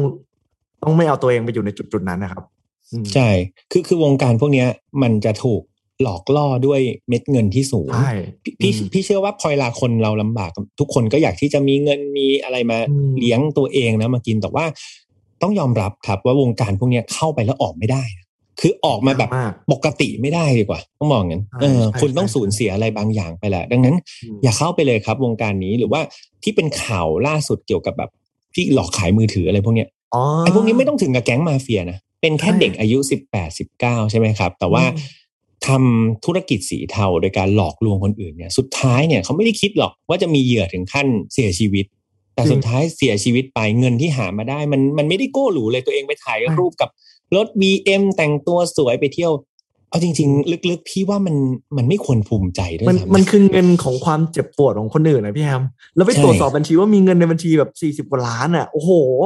คือผมมานั่งคำนวณอะว่าคุณต้องโกงกี่คดีอะพี่แฮมกว่าจะได้แบบสี่สิบล้านอะ ใช่ ครับเออกูรวยแบบนั้นไม่น่าภูมิใจเลย พี่ว่ามัน พี่พี่ยอมจนดีกว่าถ้าถ้าเป็นตัวพี่นะโอ้โหพี่ยอมแบบหล่มากเอาแต่พูดจริง ๆ เออเราเราเออเรายอมอยู่คแบรับบที่เราไม่มีดีกว่าใช่ครับที่เราจะไปรวยบนความทุกข์คนอื่นเนาะอืมแล้วก็อย่างที่โจยี่พูดมาถูกต้องเลย ธุรกิจครัสีบเทาอย่าเข้าไปเลยครับ มันออกมาอืมไม่ได้จริงๆออกมาไม่เหมือนอืมเดิมจริงๆเนาะคิดถึงตัวใช่เราแล้วก็คนที่เราหลักไปเยอะๆนะครับอย่าเข้าไปอ่ายุ่งเกี่ยวครับผมวันนี้สนุกมากเลยพี่แฮมต้องขอบคุณพี่แฮครัมบมากๆเลยที่มาจอขยอบกันคุณคเช่รับนกันครับติผมติเรื่องนิดเดียวพี่แฮมครั้งหน้าครับ ขอไม่ขอไม่ใส่แมนยูได้ไหมพี่ ได้นี่ใส่มาแกล้งมาอย่างนั้นแหละจริงๆนี่โอ้โหเสื้อแซสิวบเล่นปีแซวแล้วเล่นเดี๋ยวครั้งหน้าเนี่ยเดี๋ยวเดี๋ยวจะมีครั้งหน้า เดี๋ยวผมน่าครัจะบต้องไปเยือนรายการพี่แฮม จะต้องมีใช่แบบเออสปอร์ตเจนี่ไป ไฟนอตฟาวเดี๋ยวผมจะใส่เสื้อลิเวอร์พูลไปแก้แค้นครับพี่โอเคได้เลย อย่าลืมเตรียมคดีโหดๆมาด้วยนะ เพราะว่าแฟนรายการได้ครับพี่ค่อนข้างที่จะซาดิสซาดิสมากชอบอะไรโหดได้ๆนะครับหวังว่าโอเคคุณผู้ฟังทุกคนที่ฟังวันนี้เนี่ยจะชื่นชอบเรื่องของพี่แฮมแล้วก็โจอี้ที่วันนี้นำมาฝากกันนะครับ สามารถคอมเมนต์พูดคุยในช่องทาง YouTube และถ้าใครที่ยังไม่ได้กด Subscribe นะครับรบกวนกดติดตามไว้ด้วยจะได้ไม่พลาดทุกคอนเทนต์เลย แล้วเดี๋ยวเจอกันใหม่ในครั้งหน้าจะนำเรื่องราวอะไรรวมถึง ในตอนที่ผมจะต้องไปเยือนพี่แฮมจะมีเรื่องราว ฆาตกรรมโหดๆในวงการกีฬาอะไรที่นำมาฝากกันบ้าง ติดตามไม่ดี ห้ามพลาดวันนี้ผมโจอี้และพี่แฮม ขอตัวลาไปก่อนครับ สวัสดีครับ สวัสดีครับ Sport Journey Presented by ใหม่สกินแคร์จากศรีจันทร์ Skin Moisture Burst Series ตุนน้ำลึกล็อกผิวฉ่ำนาน